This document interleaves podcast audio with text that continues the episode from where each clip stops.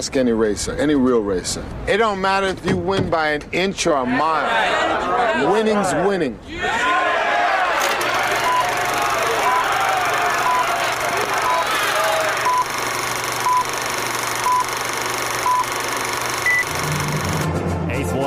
Werden wir jetzt durch die Episode durchsiechen, wie ein mühsames Eitergeschwür auf der linken Viertelbacke, wo wir nicht mehr loswerden, bis wir die Stopptaste drücken von dieser Podcast-Aufnahme. Und das Wort ist... Family. Family. Family. Family.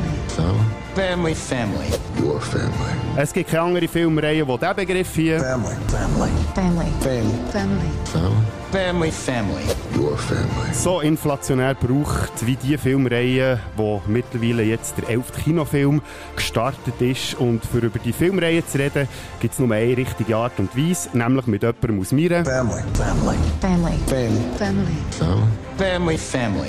Your family. Uns trennen nur gerade anderthalb Monate Altersunterschied, sind quasi zusammen aufgewachsen und uns verbindet auch heute noch nicht nur eine familiäre Bindung, sondern ich würde sogar behaupten, eine brüderliche Freundschaft. Und darum herzlich willkommen, lieber Cousin Ivo! Wuhu! Hallo zusammen.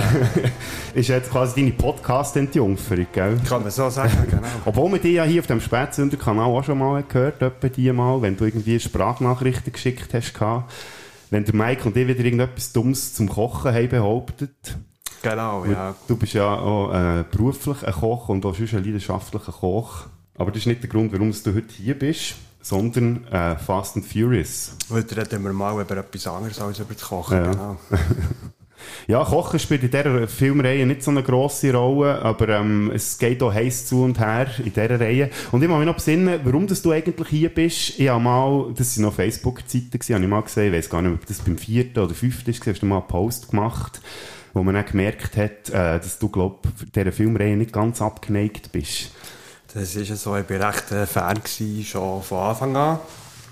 Und ja, ich erzähle jetzt ein bisschen, wie das angefangen hat. Äh, ich war, glaube ich, bei der siebten Klasse. Gewesen. Und in unserer Klasse waren nur sechs Gielen und etwa 20 Mädchen. Und wir waren recht Fan, gewesen, als der Film ist, sind wir alle sechs Gielen, wir sind recht gut miteinander ausgekommen, sind wir den Film im Kino schauen.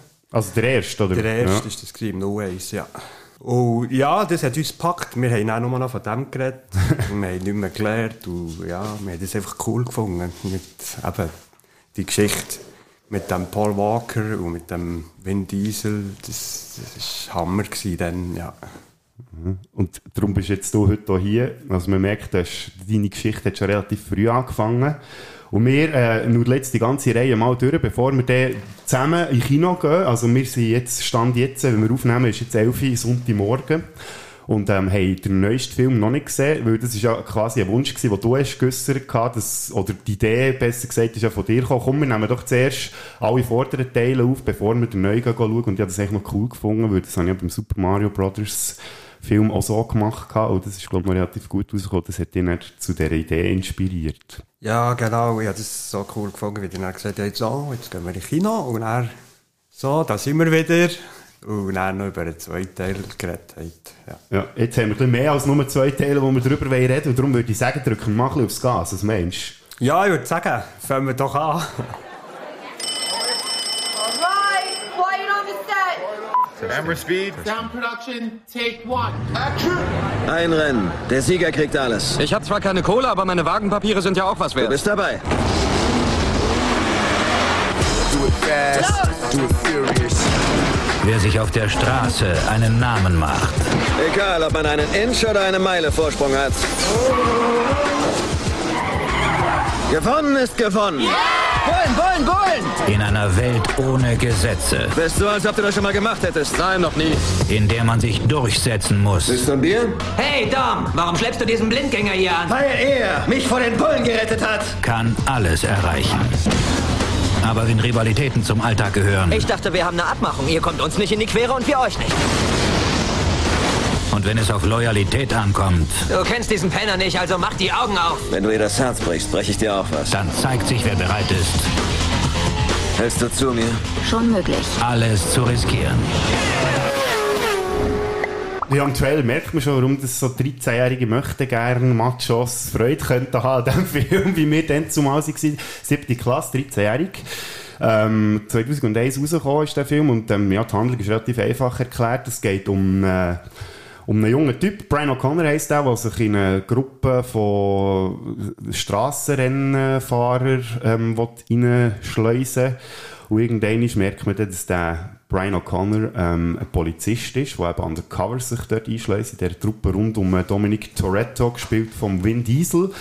Und ja, das ist eigentlich so ein bisschen die ganze Handlung, auch weil sie ja offenbar äh, verdächtigt werden, dass sie da irgendwelche ähm, Raubzüge machen, DVD-Player klauen. Und das ist eigentlich die ganze Geschichte. Ja, genau. Er wird dann auch wie von, der, von, der, von seinem Chef dazu gezwungen, dass eben der Dom dann, äh, findet.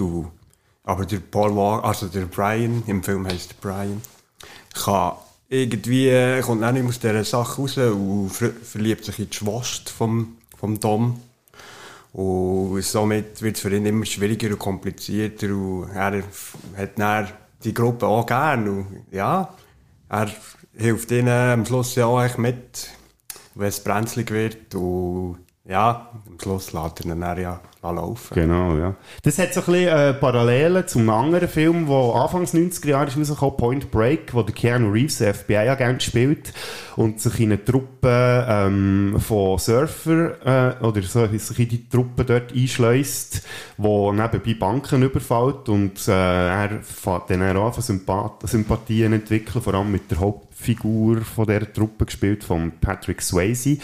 Und er verliebt sich dann auch in die Ex von Patrick Swayze und am Schluss lässt er neben den Ola laufen, weil er eben so gewisse Sympathie zu ihm ähm, aufgebaut hat. Hast du den Film mal gesehen, Point Break? Nein, das sagt mir nichts. Ja. Ah geht ja jetzt auch nicht um Point Break, sondern um Fast and Furious Reihe und offiziell basiert der Film gar nicht auf äh, Point Break, sondern hast du das gewusst auf einem Artikel, der 1998 im Vibe Magazine ist rausgekommen.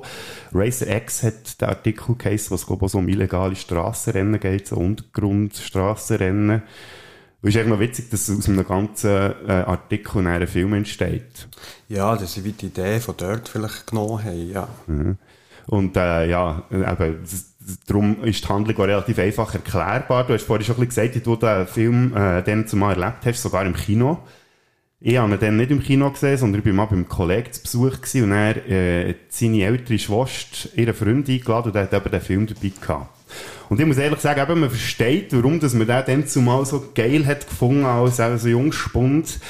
Ich bin jetzt nie so, muss ich sagen, grosser Fan vom ersten Teil. Also schon von Anfang an nicht gross. Mir ist das immer so ein bisschen zu macho-mässig und ein bisschen zu drüber gewesen. Einfach, ich glaube, allgemein ein bisschen Mühe mit Figuren, wenn sie echt so probieren cool zu sein, aber nicht wirklich cool sind. Also, oder, sie sind ja schon cool, aber es wirkt so für mich so ein bisschen erzwungen und so. Also, ich weiß nicht. Das ist für mir irgendwie schon dann zumal im Film das erste Mal gesehen habe, ein bisschen so gegangen. Bei dir in dem Fall nicht unbedingt. Ja, bei mir ist eben, meine Meinung ist, dass du sicher recht hast bei dieser Aussage, aber das, ich finde, der Dominic Toretto bringt das auf so eine coole Art über, dass man ihm einfach glaubt. Und er erzählt nicht nur, er macht einfach auch. Er gewinnt einfach an die Rennen und er weiß, was er kann. Und das zeigt sich dann in den zukünftigen Filmen auch. Er hat so ein Selbstbewusstsein. Und aber bei den die anderen Schauspielern, da muss ich schon sagen, das ist äh, krass wie die meinen, wer sie sind. Mhm. ja, sie haben einfach das Gefühl, ja, der Tom steht da hinter mir, dann kann ich einfach eine grosse Klappe haben. Oder? Ja. ja das ist schon so. Ich weiss, was du meinst. Ja. Mit dem. Was man aber im Film muss äh, zugute halten, wenn man so will sagen, ähm, dass die Stunts dann zumal auch schon recht bahnbrechend waren. Es hat ja den Hinweis gegeben am Anfang des Films schon, ja, die, die Stunts sind von professionellen Rennfahrern gemacht worden und das soll man ja nicht nachmachen. Das erinnert mich dann immer so ein bisschen an Jackass, der ja in dieser Zeit recht gross war, wo der Hinweis am Anfang ja immer war, von wegen, ja, macht die Distanz nicht nachher. Gut, wir waren dann zum Glück noch nicht im Alter, gewesen, wo man Auto fahren konnte, darum Gefahr auch, auch nicht gross, dass man das selber hat nachgespielt Ja, das ist eine coole Ding, wie sie das gemacht haben. Der Paul Walker redet ja dort selber und tut warnen. Und der Satz, den er dort sagt, der, der ist mir geblieben. Schon von Anfang an. Ich wusste, das wird ein guter Film. Mhm. ja. Was auch geblieben ist, sind so diverse ähm, Sachen, die jetzt im ersten Film schon sind etabliert wurden, die dann später wieder sind auftaucht. Jetzt vielleicht nicht unbedingt der Regisseur, der Rob Cohen, der hat nur den Film gemacht. Gehabt.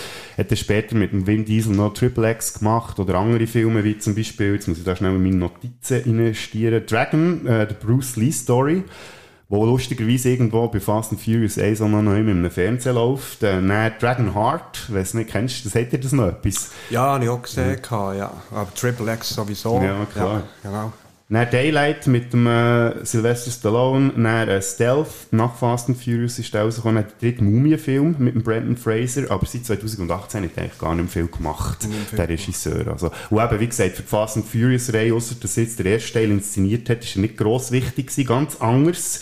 Wenn wir über Darsteller und Figuren reden, wir haben es schon ein bisschen angesprochen, allen voran natürlich der Vin Diesel, der war dann zumal 34 gewesen, als der Film gedreht wurde, also jetzt gerade in dem Alter, wo wir sind. Ja, das ist, das ist äh, sehr interessant, wenn man den Film heute schaut, nach über 20 Jahren, merkst du schon, dass er jetzt älter ist. Ja. Und, ja, dann hast du das Alter nicht so gemerkt. Und jetzt siehst du wirklich ein, der war dann mega jung gewesen, in unserem Alter. Ja. Ja. Genau, ja. Und ähm, was wir ihm voraus haben, wir haben immer noch Haar. Ja.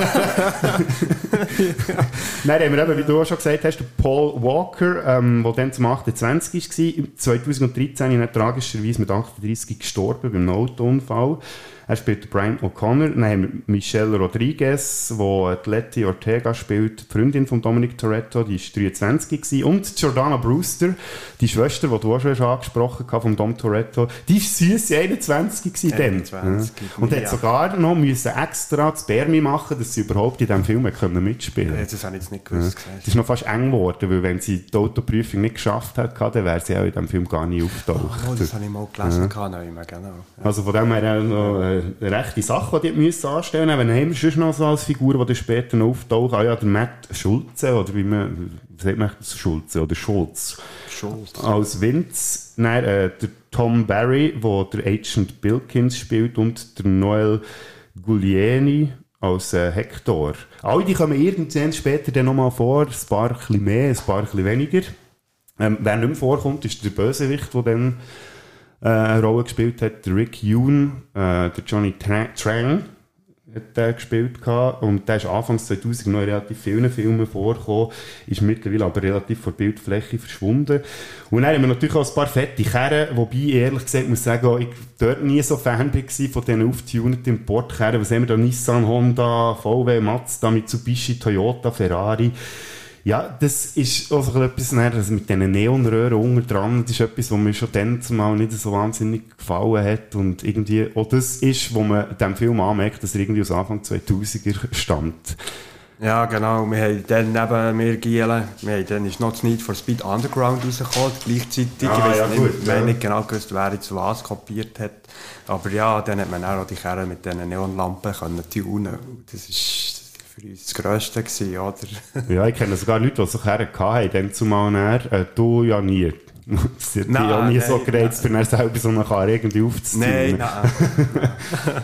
Ja, es hat einen coolen Karren, wo ich finde, das ist der 1970er Dodge äh, Charger, wo der Vin Diesel am Schluss... Das habe ich schon gedacht, dass der dir gefällt. Ja, das ist der ja- kommt ja immer wieder vor, Ja. in Zukunft mal ein bisschen anders aussieht, aber er ist, der, der äh, Dom ist so- schon so ein bisschen auf die Muscle Cars aus, eigentlich. Mhm. Er ist noch mehr im ersten Rennen, hat er so einen Mazda RX-7, der Rot, und er hat er eigentlich nicht mehr die Importautos. Ja, nimmt ja dann auch der Paul Walker, also der Brian immer wieder ein bisschen hoch in den späteren Filmen, eben, dass er auf die Importkerre steht, und er ja eigentlich so ein bisschen auf die, sag jetzt mal, ein bisschen geerderte amerikanische äh, Bau, Ja. Baukunst, sag Ja. jetzt mal, was Autos angeht. Ganz genau. Ja, wir fräsen hier ein bisschen durch die Reihe durch und ähm, äh, wir haben uns ja noch eine Aufgabe gestellt, dass wir aus jedem Film eine Lieblingsszene rauspicken. Ivo, äh, welche wäre das jetzt bei dir beim ersten Fast and Furious Film, so eine Szene, wo, wo du mit dem Film so richtig in Verbindung bringst und wo vielleicht auch heute für dich noch so ein bisschen den, Moment wieder zurückholt, wo du den Film zuerst mal hast gesehen und irgendwie noch so, vielleicht sogar noch ein bisschen Hühner bekommst? Ja, es ist lustig, wir haben vorhin noch davon geredet, aber die beste Szene für mich ist dann, wo er äh, Brian der Dodge Charger zeigt in der Garage. Und er fragt ihn, ja, und bist du schon mit ihm gefahren? Und er gesagt, nein, eben nicht. Und er am Schluss, in der Schlussszene, nimmt er ihn dann vor. Und Mia sagt ihm dann so, Tom, tu es nicht. Und dann weisst du so, ja, jetzt kommt es auch nicht mehr gut. Und er, am Schluss, wenn sie dort über einen Bahnübergang gehen, mit der in den Lastwagen reinfährt und einfach der Dodge Charger völlig kaputt ist, so, das... Da das ist blüht für mir mich mein die Herz beste jedes Szene. Mal. ja, das ist für mich die beste Szene. Dort haben sie auch recht viel investiert, für, ähm, finanziell. für das zu drehen. Ja. Und das sieht man auch heute noch, finde ich. Also das funktioniert gerne noch. Ja. Mit dem, mit die, die Action, die sie dort haben gemacht haben, haben wir vorher ja schon ein bisschen angesprochen. Meine Lieblingsszene ist äh, eine andere, die kommt ein vorher vor. Und zwar ist das die ähm, Lastwagen-Überfallszene, die ich auch grandios finde. Und bei mir heute noch so, so ja, trotzdem, dass der Film jetzt mittlerweile auch gleich drei, vier Mal habe gesehen, immer noch gut funktioniert aus einem heutigen Standpunkt aus gesehen. Wenn man es so vergleicht mit aktuellen Filmen, wo ganz viel CGI-Effekte einsetzen, ist das wirklich so, boah, das, die haben dann wirklich noch so auch zum Teil auch recht hanebüchene Sachen gemacht und riskiert. Ja, cool. Auch mit diesen Masken, die sie anhaben. Du hast so gesagt, eben, am Schluss kommt ja aus, dass der Brian ein Schmierlatz ist, lässt der Tom am Schluss laufen und ähm, dann ist der Film fertig und es war noch so eine Zeit gewesen, wo man vielleicht noch nicht unbedingt aus jedem Film oder nach jedem Film eine Fortsetzung hat gemacht hat. gut können sein, dass man einfach so mit dem offenen Ende ähm, bleibt, dass man das offene Ende so behaltet und die Geschichte dann gar nie weiter erzählt. Es war aber gleich so erfolgreich gewesen, dass es eine Fortsetzung gegeben und die Geschichte vom Brian weiterverzählt hat, weil der Vin Diesel dann zumal, da lachen wir jetzt heute ein bisschen drüber, aber dann zumal keinen Bock hatte auf Fortsetzungen. und darum sehen wir den Brian, äh, wie er auf Miami geht und dort sein nächstes Abenteuer erlebt, Too Fast, Too Furious. Wobei man muss sagen, eigentlich fängt es schon vorher an. Es hat ja noch so einen Kurzfilm gegeben, der heisst Turbocharge, irgendetwas. Den haben wir ja letzte Woche glaub, ich, noch zusammen geschrieben, Ivo, äh, den hast ja du auch gesehen. Ja, Turbocharge, Freeload, irgendetwas, Preload, genau, genau. ja. Ja, soll ich da schnell etwas dazu sagen? Ja, wenn du, Ähm, du machst. das ist dann so, der zweite Film habe ich nicht im Kino gesehen. Hm. Irgendwie ist das untergegangen bei uns.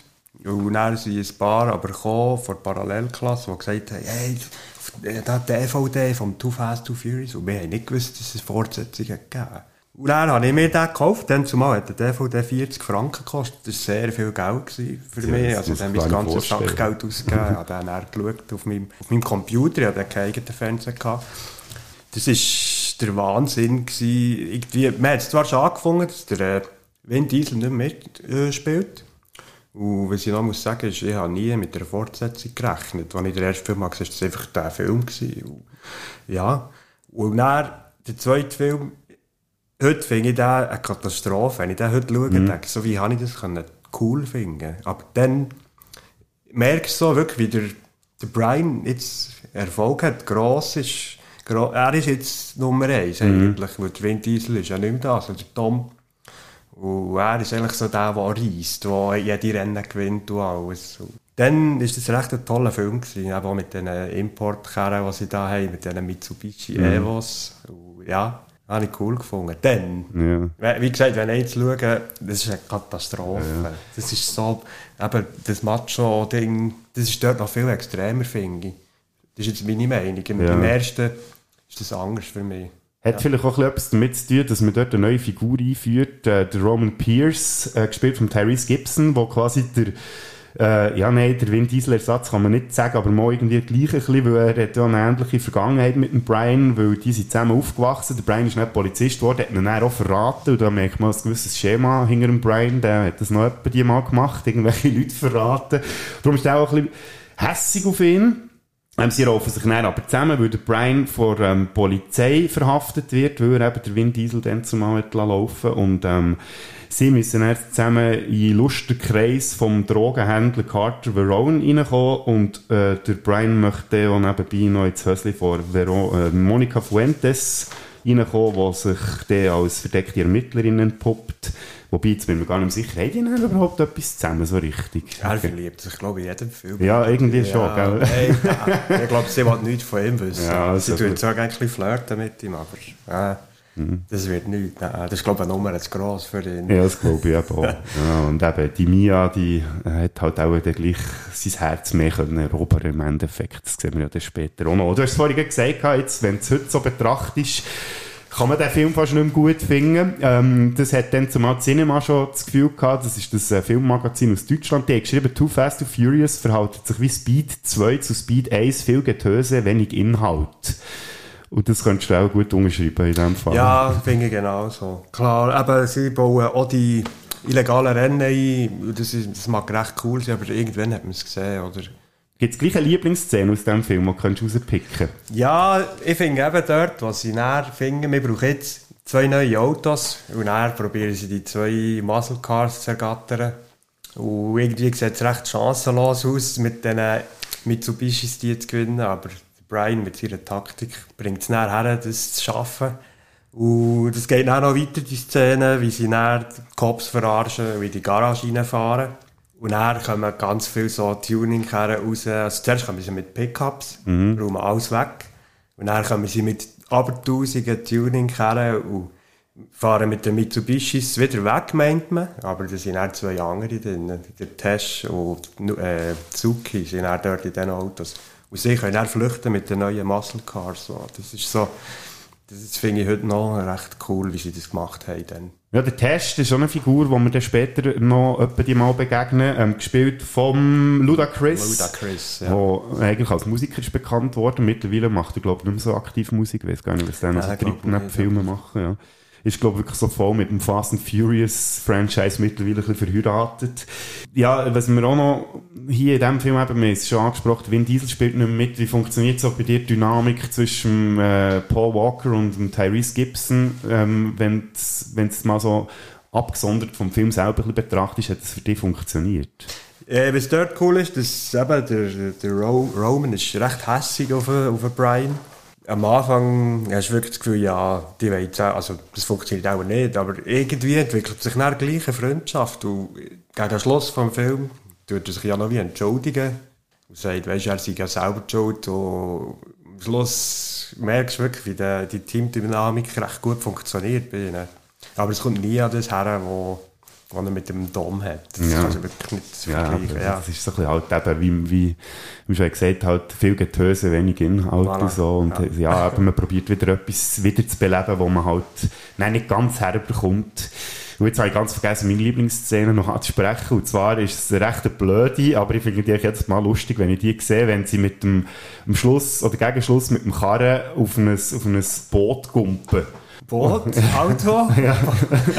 ja. ja, es ist so drüber, irgendwie finde ich, ich habe das manchmal noch gerne. Es ist so ein bisschen auch mit dem Augenzwinkern und man denkt dann so, ja, das kann ja nicht funktionieren in der Realität, aber irgendwie, dass sie dort auf, den, auf das Boot gumpen und dann das so äh, Ja, aufhalten. finde ich auch Ja. cool. Dort, vor, vor allem der Brian dann so mögt, so, Ja. wuhu, ja. das ist recht cool. Ja, das ist heute noch zum Schauen sehr gut. Ja. Äh, Too Fast, Too Furious hat auch gleich noch genug Geld eingespielt. Ich weiß jetzt nicht wie viel, aber es spielt echt noch keine Rolle, weil es hat dann gleich noch eine Fortsetzung gegeben, wobei man eine Fortsetzung ein bisschen mit Vorsicht muss geniessen, den Ausdruck 2006, ganze drei Jahre nach äh, Too Fast, Too Furious, ist der Fast and the Furious Tokyo Drift rausgekommen.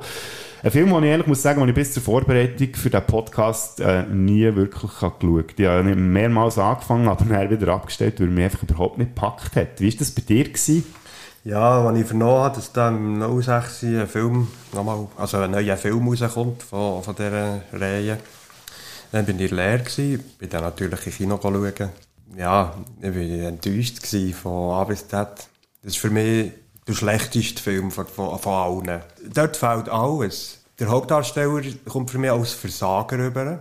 Ja, der Sean Boswell ähm, ist ja dort Sean die Figur, Boswell, gespielt ja. von Lucas Black, der wie 35 aussieht, aber eigentlich erst 24 ist. Ja, ja sogar mal sagen, das spielt dort irgendein 18-Jähriger, Ja, oder? das ja. kaufst du mir einfach Das nicht ab. ja. nicht ab. Nein. Und der hat einfach noch Charisma. Also Charisma mit- ja. Sexappeal, fehlt alles. Ja. Und er ist eigentlich wirklich ein Versager. Sie in diesem Film, sie wollen irgendwie probieren, dass er dann gleich irgendwie Erfolg hat und übt dann zu driften. Und irgendwann kann es dann Mhm. einfach. Das ist so nicht realistisch. Ja, ja, gut, eben, wenn wir über Realismus Ja. reden in dieser Reihe, gell? ja, aber dort finde ich es recht krass, wie sie das, ja, auf einmal ist er jetzt der King und will jetzt da gegen die von Toki, also gegen die Mafia von Tokio ankämpfen. Ja, nein, ich finde den Film katastrophal, Mhm. heute noch. Es war recht Qual, gewesen, als ich den jetzt von letztem Mal müssen Ja. Ja, also ich musste eine Pause machen, am nächsten Tag weiterfahren, weil es so schlimm war für mich. Also ich respektiere, was du da auf dich genommen hast für den, Podcast. Das allein hat schon äh, Lo- Lob verdient. Es hat gleich so zwei, drei Sachen in diesem Film, wo man irgendwie in der Reihe näher, ähm, noch darauf zurückgegriffen hat, jetzt zum Beispiel und auch rele relevant sind und vielleicht sogar auch guter Teil von diesem Film sind im Endeffekt gesehen. Und das ist einerseits die Figur vom Hahn, die da etabliert wird. Den habe ich schon in diesem Film recht cool gefunden. gespielt vom Sun Kang, ähm, wo der eben später auch noch eine Rolle spielt. Und ja, man merkt dann gleich noch, dass es zusammenhängt mit Fast and Furious, weil äh, der Vin Diesel am Schluss als Tom Toretto nochmal so einen, wie einen Cameo-Auftritt hat.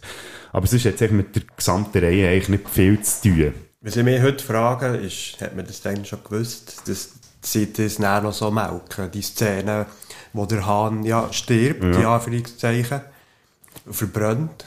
Das Auto explodiert, dann ist er ja dann tot. Und Ja. dann ist ja der Film abgeschlossen und irgendwann greift man das wieder auf. Und ich frage mich heute, ob das dann gewollt ist oder ob sie das dann einfach so als Idee genommen haben. Später, das weiß ich wirklich nicht. Ich könnte mir vorstellen, dass sie das nicht unbedingt so geplant haben. Denke so Weil der. Unfall sieht ja ein bisschen so aus, als ob er per Zufall passiert.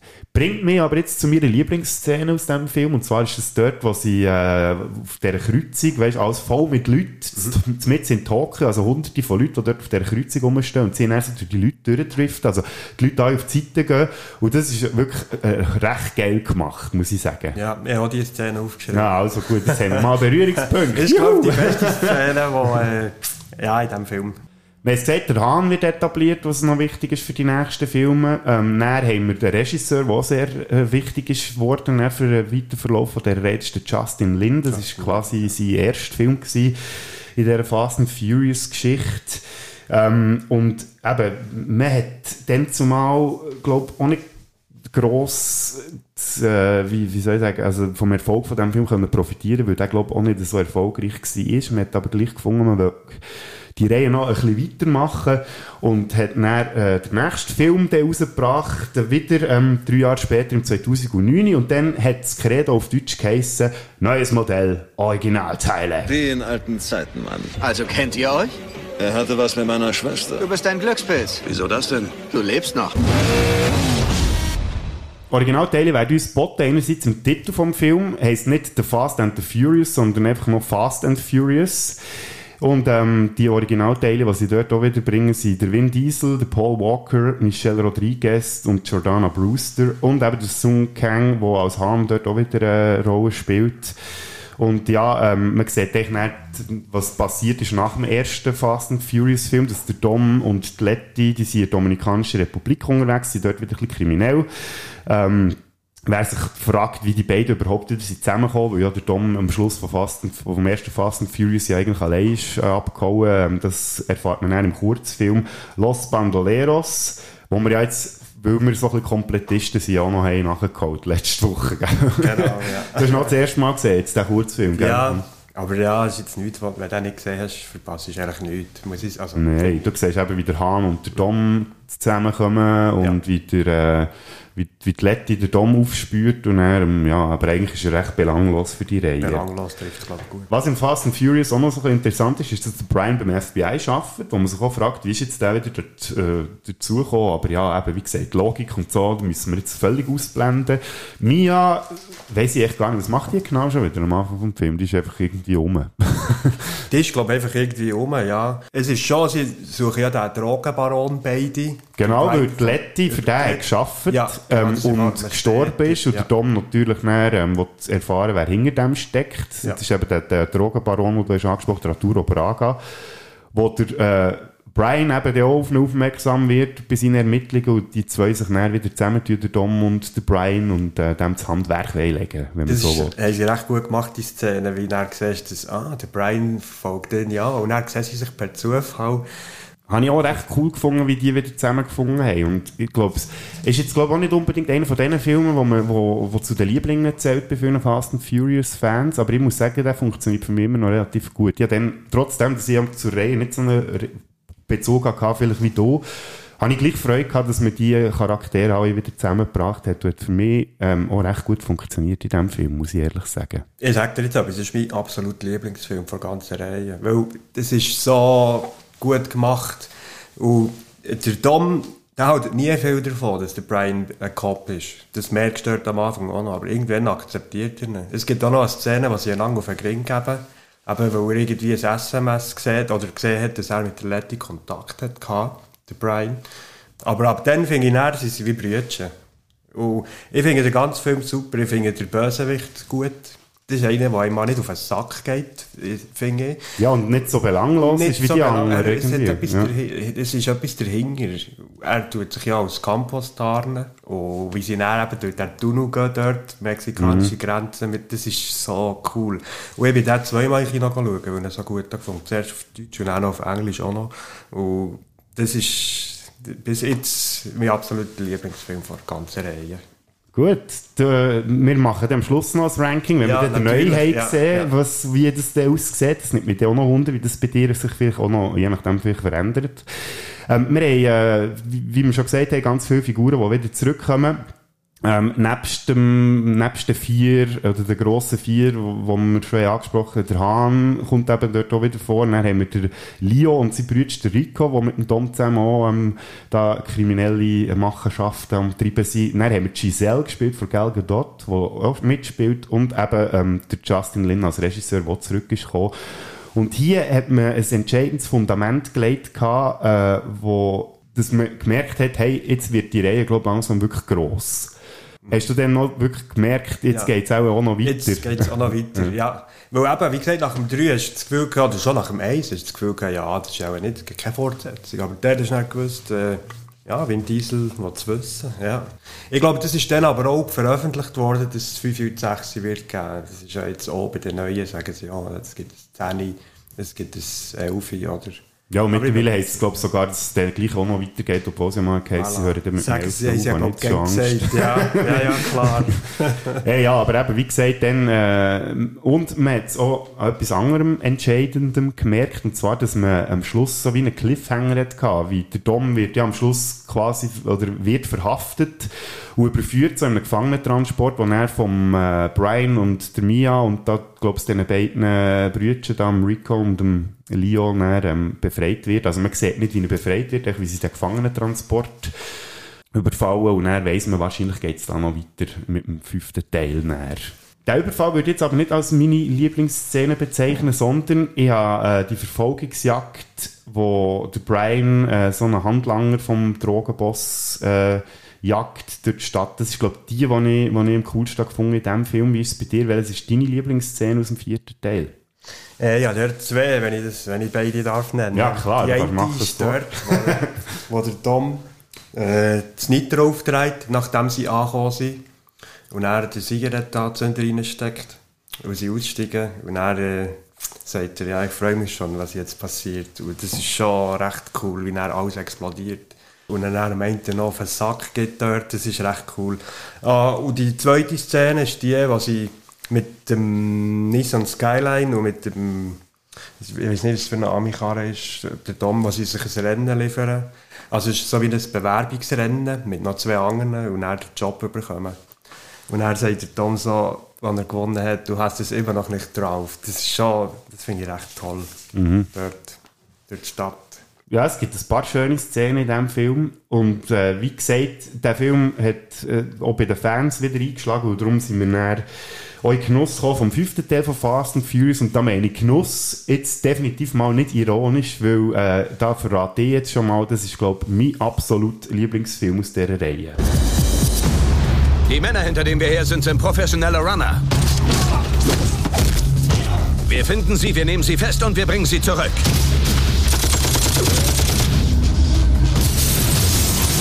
Und vor allem lassen wir sie nie, niemals in ihre Autos steigen.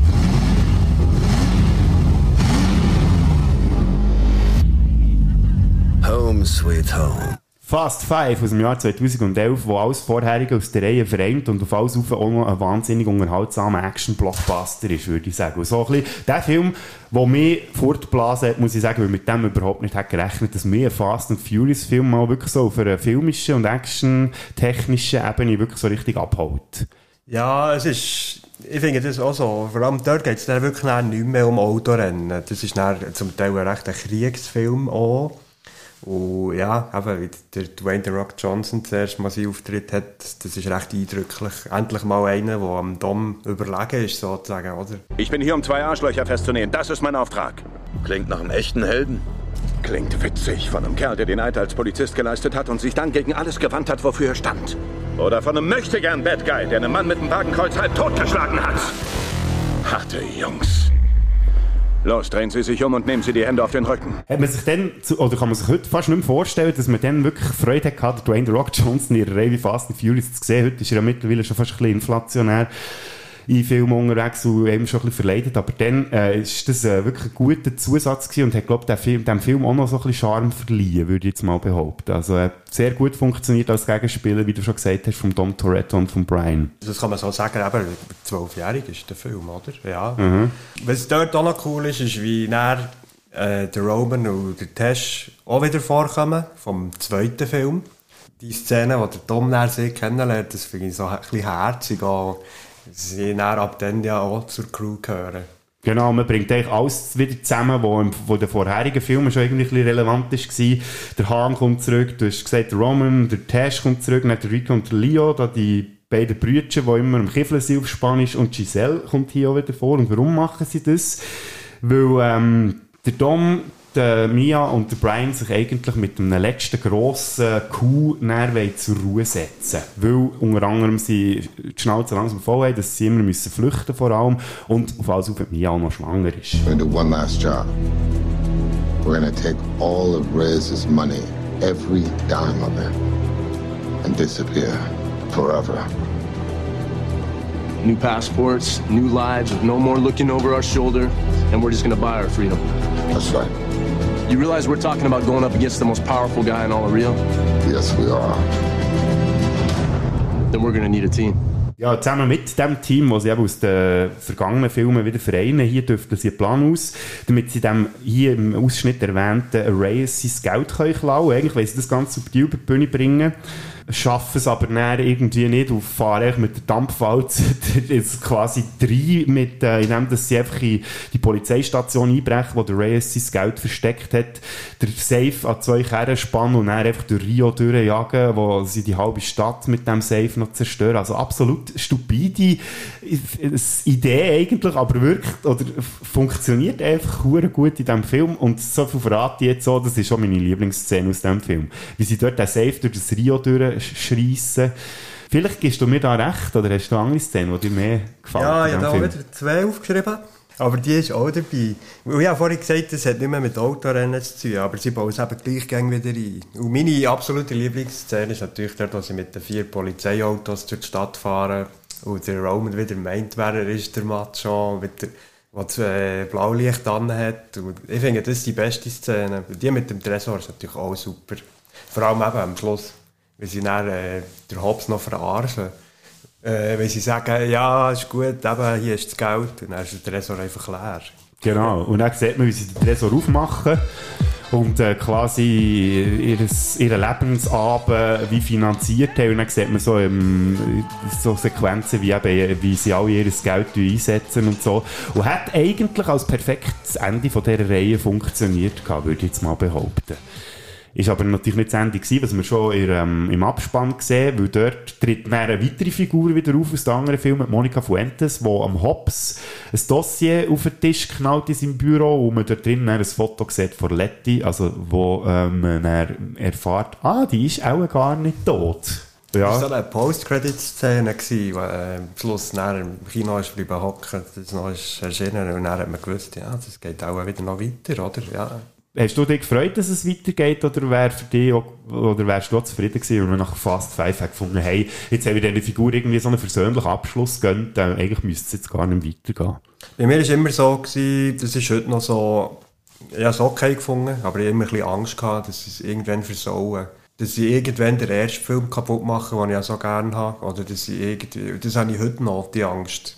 Ich habe es okay gefunden, aber für mich wäre auch gut gewesen, wenn er fertig wäre mit, der, mit dem Franchise. So war es nicht. Gewesen. Wir haben dann zwei Jahre später eine weitere Fortsetzung bekommen, Fast and Furious 6. Äh, das Einzige, was ich von diesem Film habe mitbekommen äh, ich habe ihn nicht im Kino gesehen, aber äh, Kollegen von mir sind da im Kino schauen und haben dann äh, von so einer Verfolgungsjagd erzählt auf einem Rollfeld, wo ein Flugzeug so am Abheben wäre.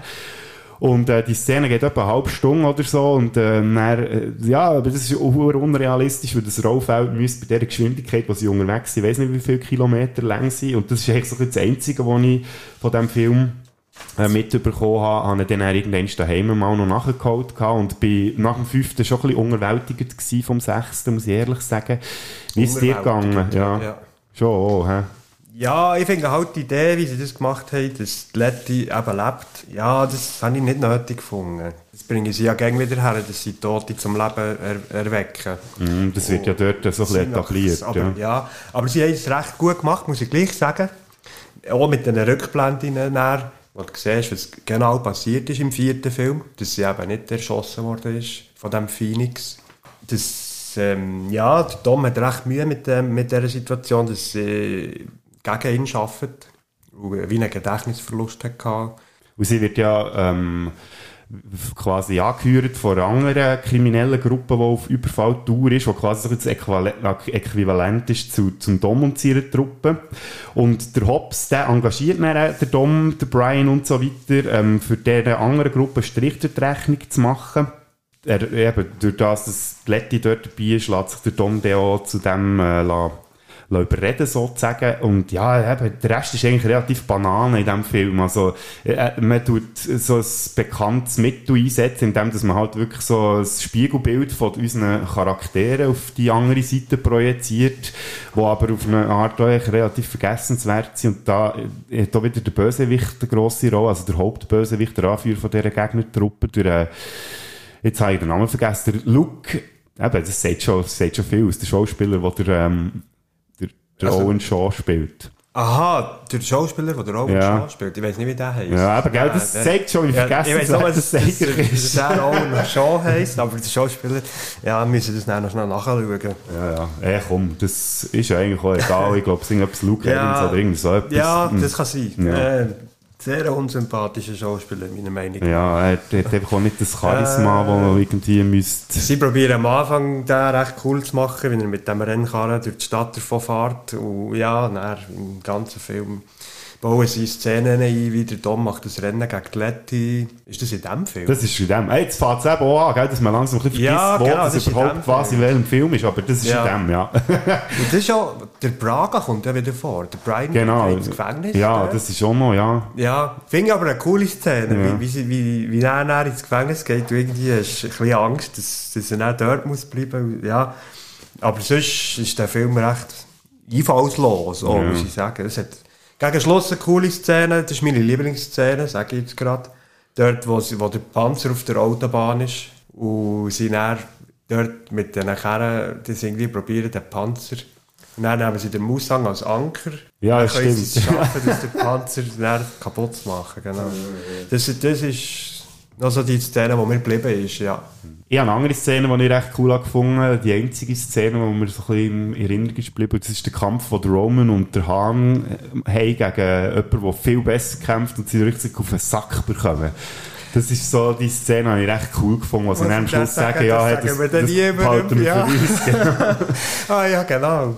Äh, das ist dort im, im U-Bahn... Äh, Genau, ja. genau, U-Bahn-Station. Das London, ja, Da glaub's. bekommen sie alle recht auf den Ja, Sack. das habe ich recht cool gefunden. Ja. Was noch wichtig ist in diesem Film, ähm, wo man noch muss erwähnen muss, dass Giselle stirbt. Die hat ja mit dem Hahn etwas angefangen, haben wir am Schluss vom fünften Teil schon gesehen. Äh, der Hahn der geht dann auf Tokio, wo dann die Handlung von Fast and Furious Tokyo Drift spielt, weil ja die, die wir jetzt hatten, das 4, das 5 und 6 spielen ja vor Tokyo Drift. Und in der Abspannszene sehen wir, dass es nicht einfach ein simpler Autounfall war, der am Hans Tokio passiert ist, sondern der ist extra verursacht worden vom Bruder von Owen Shaw, der Rache will. Dominic Toretto. You don't know me.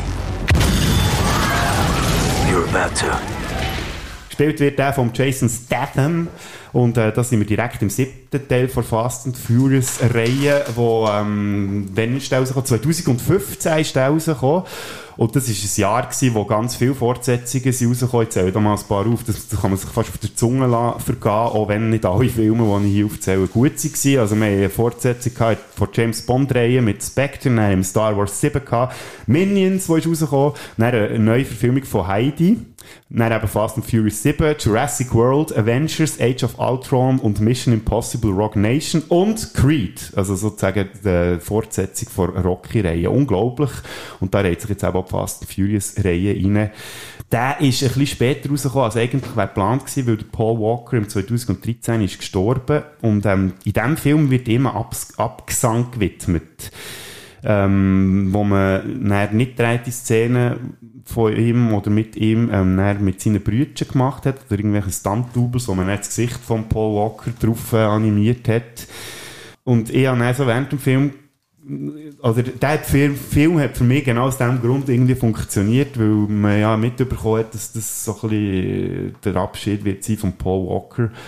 Und darum muss ich sagen, habe ich fast und Furious 7 oder Furious 7, wie er auf Englisch heisst, irgendwie auch noch gern. Weiß nicht, ja. es dir geht. Mal, ich muss es auch so sagen.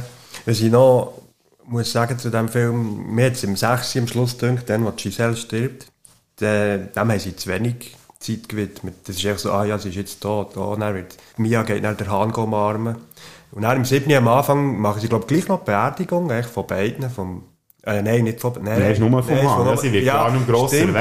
Ja. Das hat mich ein bisschen traurig gedacht, dass, dass sie Seele sterben aber der, ja, okay, sie ist jetzt tot. Mhm. Ja. Äh, und sonst muss ich sagen, man, wo der Film rausgekommen, haben wir schon gewusst, dass der Paul Walker tot ist. Und so viel ich weiss, hat er aber ein paar Szenen noch drehen können. Ja, die bekannte Busszene, ja. wo der Bus oder der Gar so am, am Abhang ist. Mhm. Und ich habe dann gemeint, im Kino, dass dass sie ihn dann lassen sterben ja. So, ah, jetzt können sie ihn ja lassen sterben, er ist ja tot. Aber das haben sie nicht so gemacht.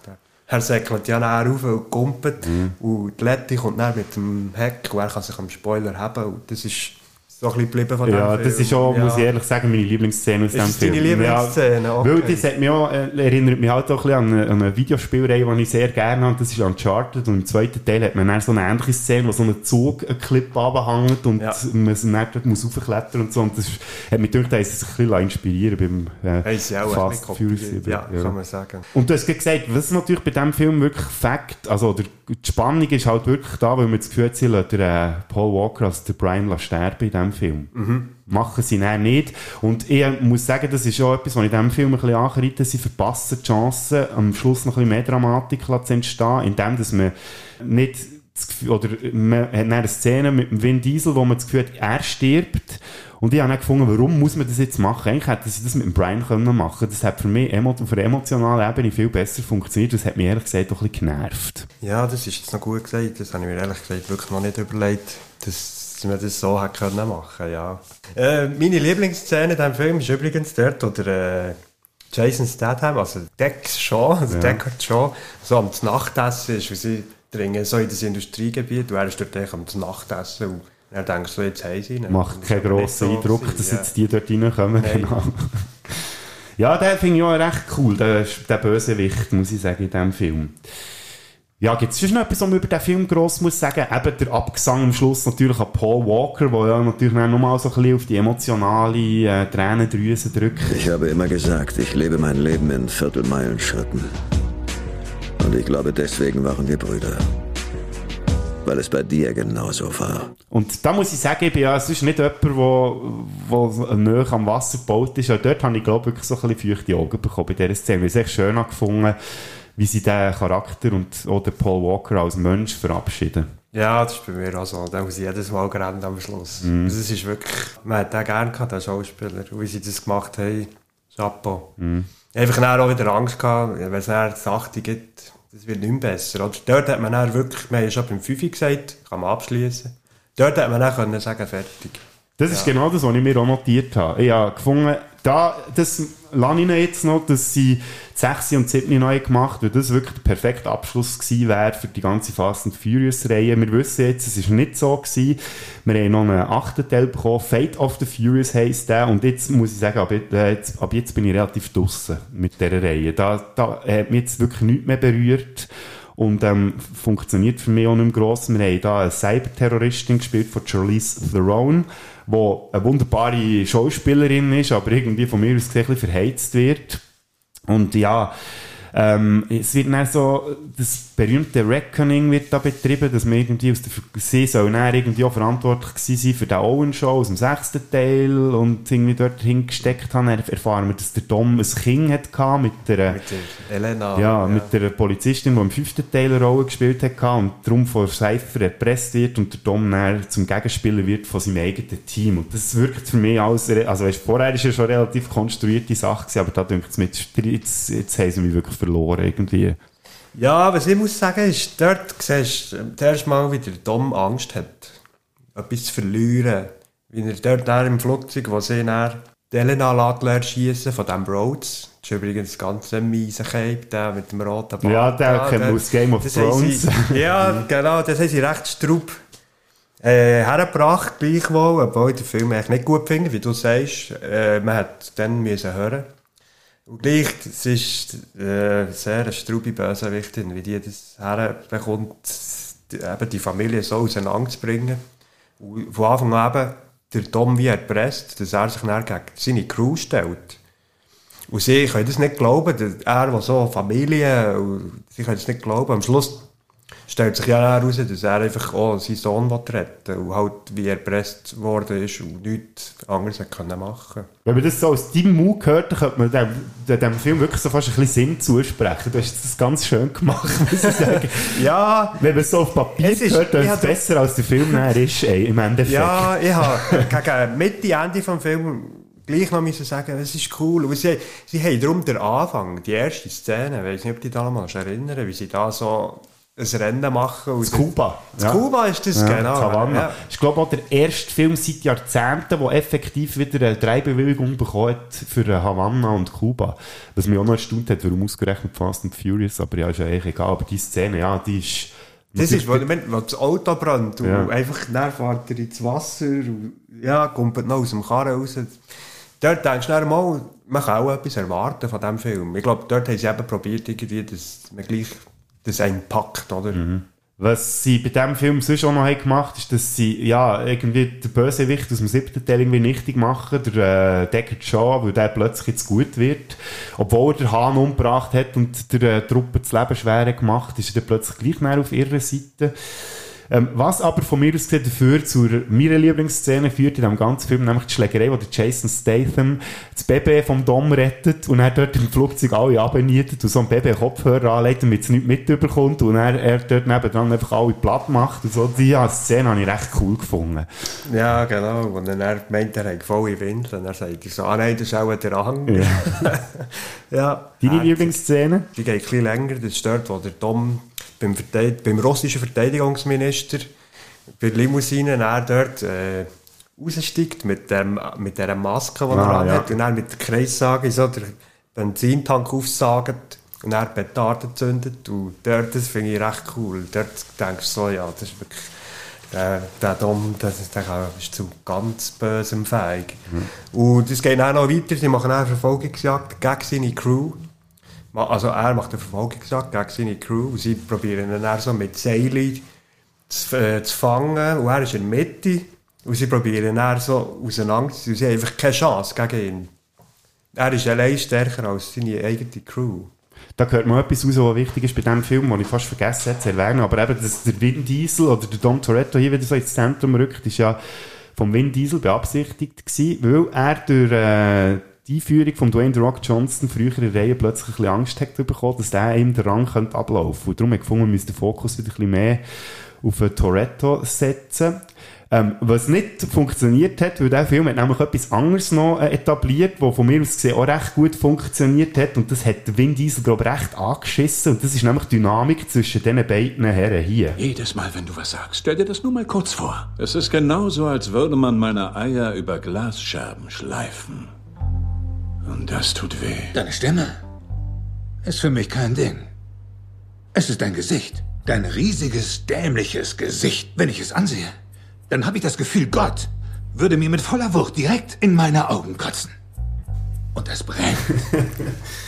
Ja, der Hobbs und der Shaw, die haben so im äh, achten Teil haben die so eine, ja, so eine Hass liebe noch nicht, aber äh, sie, sie haben wirklich eine coole Dynamik so als Gegner zueinander, was dann eben zu dem Ausschnitt geführt hat, den wir haben gehört Mhm. nämlich einen eigenen Film. Fast and Furious Presents Hobbs and Shaw, der Film, wo ähm, der Vin Diesel sich auch wirklich äh, in selber in den Arsch gebissen hat, weil ähm, er nie wollte, dass man jetzt noch anderen Charakteren als seinem Dom da irgendwie noch einen eigenen Film könnte widmen. Und ich muss sagen, auf Papier tönt das auch recht gut, das Hobbs and Shaw, aber ähm, ich muss sagen, nach jetzt, jetzt in der Zeit, wo ich die Filme wieder geschaut habe, nach 20 Minuten müssen abstellen und glaub, mal eine Woche Pause machen, weil ich einfach ich habe es nicht mehr ausgehalten. Es ist wirklich... Hey, ich habe es auch so gehabt. Ja. Hab's nicht schon angefangen zu schauen. Ich dann, äh, ich glaube auch eine Woche, zwei nicht mehr wollen, weil es obwohl dann ja nur noch der 9. war, den ich hätte müssen schauen aber ich habe mir dann ein bisschen Zeit gelassen. Eigentlich hätte es so gut können funktionieren aber mit dem Ziehen ist wirklich für mich dann, äh, nein. Wenn der Film ein bisschen, wenn du weißt, das ist ein Spin-off, wenn du es so ein bisschen nimmst, wie er ist, der Film, wie, wenn du den Humor kannst nehmen und was ja auch cool ist, ist so ein bisschen der Anfang, wie du so beide siehst, sind beide so total verschieden, verschieden und die Hassliebe, es ist einfach, ja, sie übertreiben es einfach mit dem Humor, es, ist, es hat wirklich nichts mehr mit Fast and Furious zu tun. Und es wird wirklich, es ist ein Science-Fiction-Film, auch ein bisschen, mit Ja, man hat so einen super Soldat auch noch, Mhm. der irgendwie durch, äh, weiss nicht was für Operationen er noch so zu einem super Mensch gemacht wird. Gespielt wird der vom, vom Idris Elba. Ähm, wo eigentlich ein sehr guter Schauspieler Ja. wäre, aber eben Ja. in diesem Film auch nicht wirklich funktioniert. Dann das mit dem Virus, das ist schon gesagt, wo Ja, die Schwester vom Sean infiziert wird. Einmal, Das ist meine Schwester. Aber wenn, wenn du nicht allzu ernst nimmst, den Film, dann geht's. Dann, und gegen Schluss, wie sie dann in Samoa sind, es hat dann gleich irgendwie, äh, probieren sie es dann noch zu richten. Aber bei mir haben sie es leider nicht geschafft. Mhm. Nein, es ist wirklich überhaupt nicht gut übergekommen, das Ganze. Gleiche Lieblingsszene aus dem Film. Meine haben wir jetzt vorhin schon gehört, das ist so ein Schlagabtausch zwischen Hobbs und dem Shaw, weil sie sich das erste Mal begegnen in diesem Film, aber sonst äh, habe ich da nicht mehr gut zu diesem Film, wo ich könnte sagen, wie ist es bei dir? Meine Lieblingsszene ist dort, wo man Hobbs seinen Bruder kennenlernt. und dann die Mutter kommt und, und will schlichten und dem Bruder einfach mal eine Schuhe oder einen Flipflop ins Gesicht schießt und sagt, hier herrscht Frieden. Und wie sie dann eben gegen, gegen die Bösen da kämpfen und ihnen die Waffen deaktivieren und das alles können hacken Sagen wir, die letzte halbe Stunde die Kriegsszene, das ist super dort in Samoa. Das hat mir, aber den Rest des Films kannst du für mich hören. Mhm. Also, ich muss den nicht mehr schauen. Ich habe den zweimal gesehen. Und das war es, glaube ich. ja, ich gehe. Ich glaube, ich muss den nicht mehr haben, Ja. den Film. Ja, ähm, man hat ja aber eigentlich auch beabsichtigt gehabt, dass der Film so erfolgreich wird, dass es dann noch eine Fortsetzung wird geben von Hobbs und Shaw. Das steht ja jetzt ein bisschen in den Sternen und wäre mir eigentlich auch recht, wenn das nicht mehr passieren würde, weil es trotzdem Jason Statham und dem, äh, The Rock äh, einfach von mir aus gesehen als Film nicht wirklich gut funktioniert. Und wenn ich über diesen Film rede, dann komme ich gerade irgendwie langsam ein Lust über äh, ein Bier zu trinken. Wie sieht es bei dir aus? Nehmen wir doch das Bier. Ja, ja, natürlich. Oh, ja. Auch extra für den heutigen Tag habe ich, ähm, ich glaube, eines von den, oder das zweitwichtigste Wort nebst Family ist, glaube ich, Corona. ja, genau. Das gehört auch zu den Running Gags. Beer, Beer, Beer, Beer, Beer, Beer. Soll ich das überbrücken? Ja, du kannst etwas sagen, wenn du etwas in Ja, er hat ganz vergessen, den Kurt Russell zu erwähnen im siebten Film. Ah, weißt du, was Gell? Dort, wo der Kurt Russell im siebten Film kommt. Ja, genau. Dort, Das finde ich auch so er eine Dom eigentlich ein gutes Bier anbieten. Also ein, belgisches Bier. Darum ist mir das jetzt Sinn. Und Dom nimmt lieber ein Corona. Ja. Da, das ist echt... Und Aber ich er nimmt ihn aber auch wieder hoch. Er sagt, äh, Ja. er sagt glaube ich, gang wieder, wenn, ja, das halt das ein belgische Bier mal probieren. So, ja. Ja, probieren wir doch das nicht belgische Ja, Bier. Prost. Corona. Ja, also ich muss ehrlich sagen, jetzt machen wir hier noch Werbung für... also es ist wirklich kein gutes Bier. Also man muss sagen, also, wenn es wirklich heiß ist oder so, dann kann man es genießen, aber ich weiß nicht, warum es die so draufstößt. Ja. Mit denen für den Ja. Ventil abgeschossen Ja, ich weiß nicht, wenn du darum auch vielleicht dort trinkst, so Südamerika und so, ist es vielleicht schon gut. Oder Ja. vielleicht haben sie einfach nichts Besseres dort. Ja, ich bin ja jetzt mal zu Kuba gewesen. Dort haben sie auch so, aber dort haben sie vor allem Importbier aus Holland, habe ich dort viel getrunken. Okay, ja. Und das ist noch gegangen. Aber ja, eben so das Corona. Aber ich habe jetzt gefunden, gleich so zur Feier des Tages, dass wir uns hier einfinden, über Fast. Merci Furious zu reden. Und ein anderer Vorteil ist, es ist nicht so stark. Also sprich, können wir, glaube ich, gut nachher noch äh, zusammen Ja, sie müssen ja auch noch Auto fahren, darum ist auch, nehmen sie Corona. Aha. Oder vielleicht ist das wegen dem Das kann natürlich sein, ja.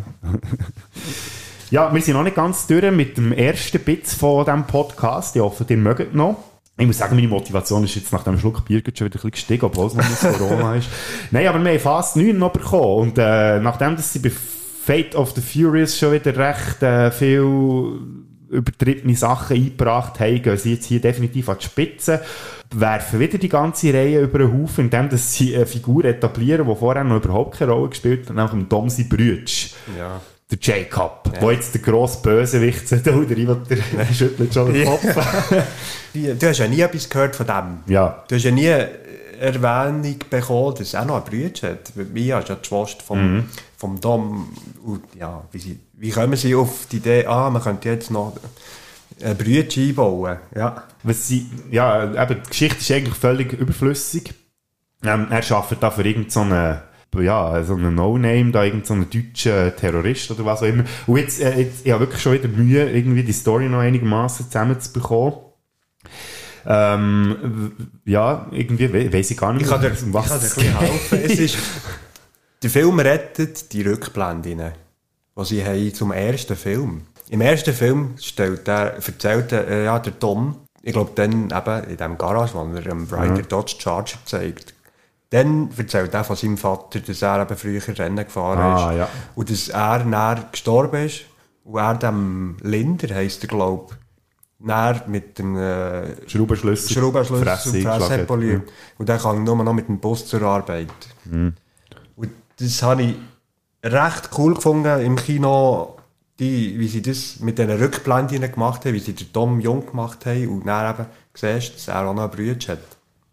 Das ist das Einzige, was mir echt gefällt an dem Film. Wenn die Rückblenden mit dieser Geschichte nicht wäre, dann könntest du den Film ködern. Wirklich.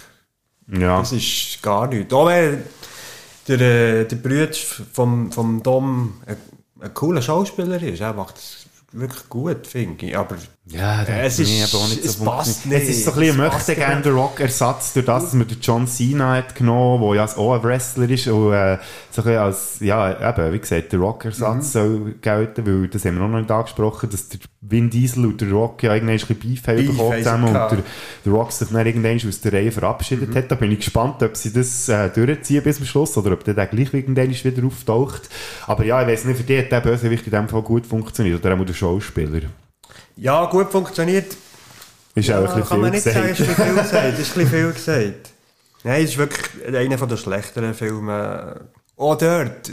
Ich glaube, in jedem Film ab dem 5 ist dann, ihre, ihre Gegner kommt dann ins Team. Also der Hobbs Mhm. ist in ihrem Team.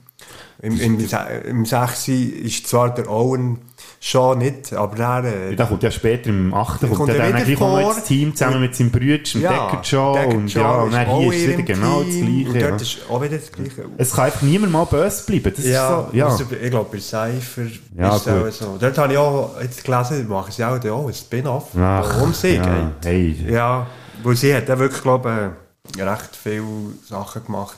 Schon im 5 irgendwie ist sie auch vorgekommen, und keine Ahnung. Ja, ja, irgendwo im Hintergrund, wo man dann im Nachhinein erst erfährt. Ja, Ja, ja. ich glaube, wenn der, wenn der Paul Walker nicht gestorben wäre, dann würden sie dann auch noch eine Geschichte machen, wie sich der Roman oder der Brian früher haben kennengelernt oder? Das, Sag das nicht das laut, nicht, das bring sie nicht mal auf dumme. Ideen, Ja. gell? ja, das, was der Paul Walker angeht, da kommen wir dann noch später dazu, wenn wir äh, so ein bisschen unsere Erwartungen über den zehnten Teil noch teilen mit unseren lieben Podcast-Hörerlis.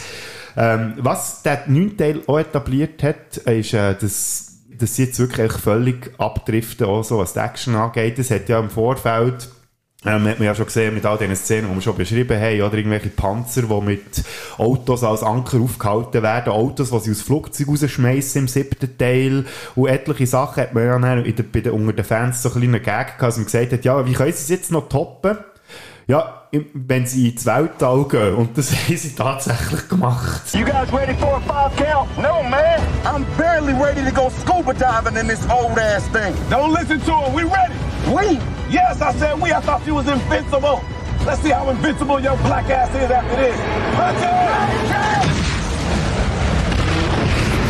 Also der Tash und der Roman, die gehen definitiv mit einem Auto, wo irgendeine Rakete drauf gebunden ist, äh, ins Weltall. Also, wo man könnte sagen, okay, sie wissen, wie blöd das sie sind, dass sie das überhaupt machen, aber mir denkt, sie setzen es nicht auf eine sympathische Art und Weise um. Nein, gar nicht. Äh, eben, sie bekommen ja das Auto von Jean Boswell, der im dritten Ja, genau, der kommt ja auch wieder der vor. Kommt auch wieder ja, vor. Der Charakter, den man einfach Ja. nicht Küche schmeissen Oh, ja, es ist lustig, als der fünfte Film im Kino war, im 2011, habe ich einen Kollegen gesehen, im, am Nachmittag, bevor ich beim Abend im Kino, am Nachmittag im Bus einen Kollegen gesehen, und er hat gesagt, ja, was machst du heute noch? Er hat gesagt, ja, ich gehe hin, ich habe Fast and Furious 5 schauen. Er hat gesagt, ja, cool, aber du musst ja schauen, im 37 gehen sie dann auf, ins Weltall. Äh, So, ja, schon dann, ja. Und jetzt haben sie es im 9. Film gemacht, nicht im 37. das vergessen sie nicht mehr, die Situation dann, ja. Dort hat es schon in einer Zeit gesehen, wo man eigentlich noch gar nicht so das Gefühl hatte, dass es dann so übertrieben wird später. Ja. Ja, wie gesagt, also von mir aus gesehen, ein rechter Scheißfilm. Gibt es gleich eine Szene, wo du aus Fast äh, oder F9, oder wie heisst der? Oh ja, genau, ist ja nur ein F9, der, der Fast-Saga betitelt worden. Saga, ja, genau. Wir reden hier von einer Saga. Nein, äh, also, wie du schon erwähnt hast, die Rückblende, das ist recht gut gemacht, auch wo er der Tom so im Alleingang dort so runtergeht. Mhm. Und die Letty, ja, die muss zuschauen. Und dann siehst du eigentlich nur noch Rückblenden von seinem Vater, wie er merkt, wie er Schulden hat und so. Aber meine Lieblingsszene ist eigentlich die, wo man erfahrt, dass Ramsey gar nicht Auto fahren kann. Aha, ja. Stimmt, Rams haben wir noch gar nicht erwähnt. Die haben wir gar nicht erwähnt, ist im siebten Teil ja, das ja, also auch so ein Charakter, Ja. der eigentlich nicht viel zur Reihe beiträgt. Nicht viel, aber ich finde, es gehört ein bisschen dazu, eben mit, diesen Sprü mit dem Sprüchern zwischen dem Tash und dem Roman, Ja. mit ihr und so. Das ist meine Lieblingsszene, wo man erfährt, dass sie gar nicht fahren kann. Und er macht sie es gleich. Und wie der sie dann so anschaut, das ist so herzig. Er schaut sie so an und ist echt stolz auf sie und sagt ihr so, Naturtalent. Ja, das finde ich die beste Szene vom Film. Und die schlimmste Szene ist die, wo mit der Queen, wo die Queen mit dem Lamborghini durch die Stadt fährt und der Tom nebendran ist, mit dem violetten Aha, ja. Lamborghini. Das Ja, das- können rausnehmen ja. also, Mutter vom, von, von den Shaw-Brüdern. Ja, genau, Mutter von der Show. Eine wunderbare Schauspielerin, Helen Mirren, ähm, wo, wo ich auch nicht weiss, wie die in die Reihe reingelandet ist. Ich habe eine Lieblingsszene und die ist so ein bisschen auf eine ironische Art und Weise zu genießen, weil nämlich äh, Cypher äh, so ein bisschen betont, was der Bösewicht, wo wir ja den Namen nicht wissen, wir wissen eigentlich, es ist ein Deutscher oder etwas, wo ähm, sie sagt an wen, dass er sie erinnert und dann sagt sie an Yoda. Und er sagt er so, ah ja, weil es so eine alte, weise Jedi-Meister ist. Und dann sagt sie, nein. Yoda's a puppet with someone's hand up his ass. Also der Yoda ist eine Puppe, die jemand die Hand in seinem Arsch innen hat. Also so ein, bisschen Ja. ein Handlanger sozusagen. Und das, das habe ich noch so coole, äh, ein, ein cooles Zitat aus diesem Film gefunden. Aber sonst wirklich, äh, ich kann mich nicht mal mehr, wir haben es vorhin, oder wir haben es gemerkt, ich kann mich nicht mal mehr richtig an den Film erinnern. Also es ist wirklich vergessenswert. Ja, Cypher, die, wie die in der Glasbox drin ist und gleich irgendwie so eine Macht hat und Ja. alles cool bleibt. Ja, genau. ja, das ist eine lustige Szene mit dem, bisschen, was ich nach Star Wars noch erwähne. Genau. Ja, ja. Auch in diesem Film gibt es äh, eine Schlussszene, wo der Jason Statham dann noch vorkommt. Ja. Nach dem Abspann. Genau, ja, wo er auf den Hahn trifft. Oh ja, das haben wir noch gar nicht erwähnt. Sie Das- bringen den ist mir zurück. Das ist ja so eine also eine verschiedene Fanpetition gewesen, Justice for Hahn, weil der ja einfach so ist äh, lapidar abgemurkset worden am Schluss vom sechsten, Anfang siebten Teil. Und jetzt bringt man den Hahn zurück, wieder mit so einer Hanebüchen äh, Begründung. Also, Hanebüchen. Ja. Nicht schlecht. dass der Jason Statham ihn gar nicht umgebracht hat, sondern dass der Tod nur inszeniert ist worden. Also der Statham oder der ähm, Owen Shaw, äh, der, der Deckard Shaw hat das Gefühl gehabt, er hat ihn getötet. Man sieht aber dann in, in Rückblende jetzt in diesem Film Fast and Furious 9, dass sich der Hahn ähm, noch, oder Larette von einem CIA-Agent, der von Kurt Russell gespielt wird und quasi seit dem siebten Teil ein der Auftraggeber ist für die Truppe. Und ja, ähm, eben, der kommt dann auch zurück. Jetzt weiss ich gar nicht, warum wir überhaupt von dem anfangen reden. Ah, weil man dann am Schluss vom 9. sieht, wie der Hahn, Statham auf den Hahn trifft. Ja. Wieder. Und dann ist wie, weiss man ja, das wird auch im Das ist 10. offen Film wieder, ja. aufgelöst. Mhm. Weil ja der, äh, der Shaw also der Statham ja der, ähm, der Han sozusagen getötet hat. Und Jetzt, jetzt fragt man sich natürlich, oh, gibt jetzt das noch Ja, so einen, einen riesen Fight zwischen Er diesen beiden? Aber, Im ja. neunten Film ja gar nicht mitgespielt, der, der Mhm, Deckard Shaw. eben. Also Jason Statham, wenn ich dann gleich am Schluss wieder vorkommt. Kommt der Ja, im zehnten Film der sicher auch noch auf, vor, hä? ja, ja. Aber wenn man so jetzt uns gehört reden, dann könnte man meinen, wir freuen uns gar nicht so auf das, was jetzt noch kommt. He? Meinst du nicht, hä? Ich weiß es nicht, wie es dir geht, also ich kann es vorher wegnehmen. Eigentlich kann ich ähm, irgendwie Bock gehabt, den Podcast aufzunehmen, aber nicht wirklich Bock gehabt, die Filme zu schauen, beziehungsweise jetzt überhaupt keinen Bock, den zehnten Film zu schauen. Ja, aber mir geht es anders. Ich freue mich gerne, wenn ein neuer Fast and Furious kommt, weil sie bringen immer irgendeine Überraschung, die, die mich zum Staunen bringt. Und darum freue ich mich gleich. Äh, weil ich ein bisschen Angst habe, ich habe gelesen, dass sie den Brian O'Connor wieder reinbringen wollen. Ich weiß nicht, wie sie das machen, weil ich hoffe, sie verzauen es nicht. Ich hoffe, sie machen es irgendwie mit Rückblenden. Weil das kann man ja heute technisch recht gut herbekommen. Aber ob's, ja, ob's, wenn sie das gut herbekommen, dann freue ich mich. Ja, das, die Befürchtung habe ich auch. Und Ja, ich habe schon das Gefühl, wie es wird passieren. Achtung, Spoiler, obwohl wir noch gar nicht wissen, ob es passiert, aber einfach so, wenn ihr gar nicht irgendwie wollt Erwartungen habt, den Film, dann lasst jetzt am besten gar nicht her. Ich habe das Gefühl, dass der Brian den ganzen Film durch nicht wirklich eine Rolle spielt, aber dann in der Post-Credits-Szene wieder auftaucht und dann für den Elfteil plötzlich wieder eine Rolle spielt. Und vor dem habe ich Angst, und wenn das passiert, dann bin ich definitiv fertig mit dieser Reihe, weil das finde ich, die, die hat den Charakter verabschiedet, man hat dann gleich immer wieder so ein bisschen gehört, er ist noch um, am Schluss vom neunten Teil sieht man ja noch, wie ein Auto herfährt, so eine Importkarre, Ja, wo man weiss, sagen, dass ja. der Brian ja noch lebt und so, schon das Zeug finde ich völlig Ja. überflüssig. Ah ja, wirklich auch Angst, dass sie ihn jetzt definitiv wieder zurückbringen, dass sie, dass irgendein Brüder von Paul Walker wieder spielt und sie Mhm. einfach sein Gesicht wieder künstlich Ja, mit CGI drauf so irgend so etwas wird garantiert passieren und auf das habe ich echt keinen Bock. Hast keinen Bock? Äh, äh. Was ich muss sagen, ist, dort, wo der äh, blaue Nissan Skyline zugefährt, habe ich im Kino mehr wie das offen gelassen, dass das der Brian ist, für mich. Weil, wenn sie das schon machen, denke ich, äh, Muss es muss, sein, es ja. muss der Brian Ja, ja. sein. Mal, ehrlich schon. Ja, er ist ja der, kann- der das Auto gefahren Ja, hat. aber man, man sieht ihn ja nicht. Aber es könnte auch sein, dass der Bruder vom Dom ist. Weil er ja sagt, hier ist noch Stuhl frei. Und, ja. Aber ja, nein, es war auch schon der Brian gemeint. Ja, Wir werden es sehen. Ja. Ähm, die werden es dann auch noch gleich erfahren in diesem Podcast. Wir haben gleich Kinotermin. Gut, wir haben noch zwei Stunden Zeit. Das ist gut. Da haben wir nämlich noch Zeit für das, was wir schon noch vorbereitet haben. Nach allen Lieblingsszenen, die wir abgehandelt haben, ähm, würde ich jetzt gern noch fragen, ob es eine nervigste Szene oder Hassszene aus allen Fast and Furious Filmen gibt bei dir. Wir haben gefunden, wir tun jetzt nicht zu jedem Film eine Hassszene, sondern einfach eine, die wo, wo uns weit geblieben ist, die so aus dieser Reihe raussticht, die so einen Negativpunkt darstellt. Also ich habe zwei aufgeschrieben. Ah, schau Und jetzt. zwar Hm. einen aus dem neuesten Film. Im Moment, also im neuesten, im neunten. Ja, im neunten, ja. Das ist eben dort, wo sie ins Weltall gehen. Das ist für mich, hat es nicht gebraucht. Das Ja. hätte sie anders können machen Und die zweite Szene, die begleitet mich schon fast das halbe Leben lang. Und das ist dort, wo der Schleudersitz nicht funktioniert, beim Brian. Ah, Und im zwei- Too Fast, Too Furious, Too Fast, ja. Too Furious, der Roman knallt den mit dem Schleudersitz raus und bei ihm funktioniert es nicht. Oder? Das hat mich dann einfach genervt. Mhm. Ja, es ist nicht eine nervige Szene in dem Sinn, aber mir hat es dann mögen, dass, dass das nicht geklappt Ja. hat. Okay, interessant. ja, meine Hassszene habe ich vorhin schon angesprochen. Gehabt. Und das ist äh, am Dom sein vermeintlich tot im siebten Teil, weil ich finde, das ist eine verpasste Chance.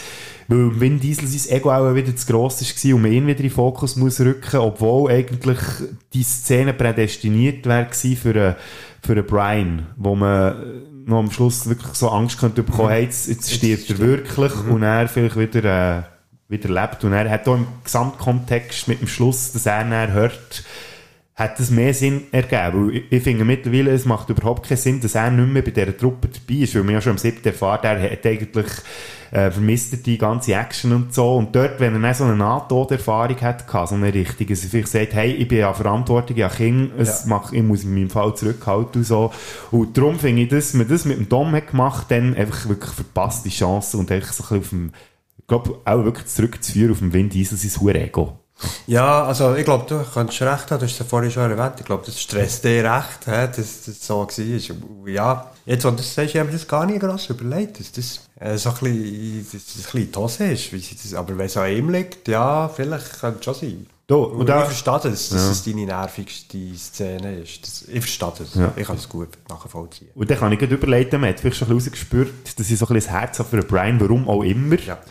Und wenn man, ja, also Paul Walker jetzt ist nicht ein super Schauspieler, aber die ganze Geschichte rund um ihn und da eben, dass er gestorben ist um 13, viel zu früh und so, irgendwie ist das, oder jetzt beim Wiederschauen, ich hätte so nie gedacht, der Brian mein Lieblingscharakter, glaube ich, aus der ganzen Reihe. Ja. Vielleicht auch, weil, weil mit ihm auch mal fertig war und darum habe ich eben auch Angst, dass sie ihn jetzt im 10. oder 11. Film zurückbringen und der, ja, äh, weil ich gefunden habe, der Charakter hat einen guten Abschluss gehabt, eigentlich. Und ja, darum äh, ist das mein Lieblingscharakter. Wie sieht es bei dir aus? Bei mir ist es, ja, das ein bisschen speziell machen, bei mir ist es Letty. Ah, du jetzt. hä? Und ist dir aufgefallen, dass im ersten Film der Brian und die Letty nie zusammen reden? Ist das so? Die haben nie einen Dialog zusammen. Ah, wirklich? Und irgendwie habe ich das Gefühl, die hat den nicht gern gehabt. Aber dann, in den weiteren Filmen merkst du dann, wie, sie gleich Sympathie füreinander haben. Und ja, ja, für mich ist Letty immer so spezielle Kerne und probiert irgendwie am Dom das Wasser zu reichen in Coolness und bringt es auch immer her. Und darum steht er ja auch auf See. Aber hey, für mich ist es die Letty. Der Brian natürlich, aber ich habe es ein bisschen speziell gemacht. Ja, das finde ich interessant. Finde ich auch cool. Aber sie ist ja in jedem Ja. Film ehrlich dabei. Ja. Außer im 3 und im 2 jetzt nicht. Ja. Ja. Aber sonst in der Reihe Gang hat sie eine grosse Rolle gespielt. Und Letty.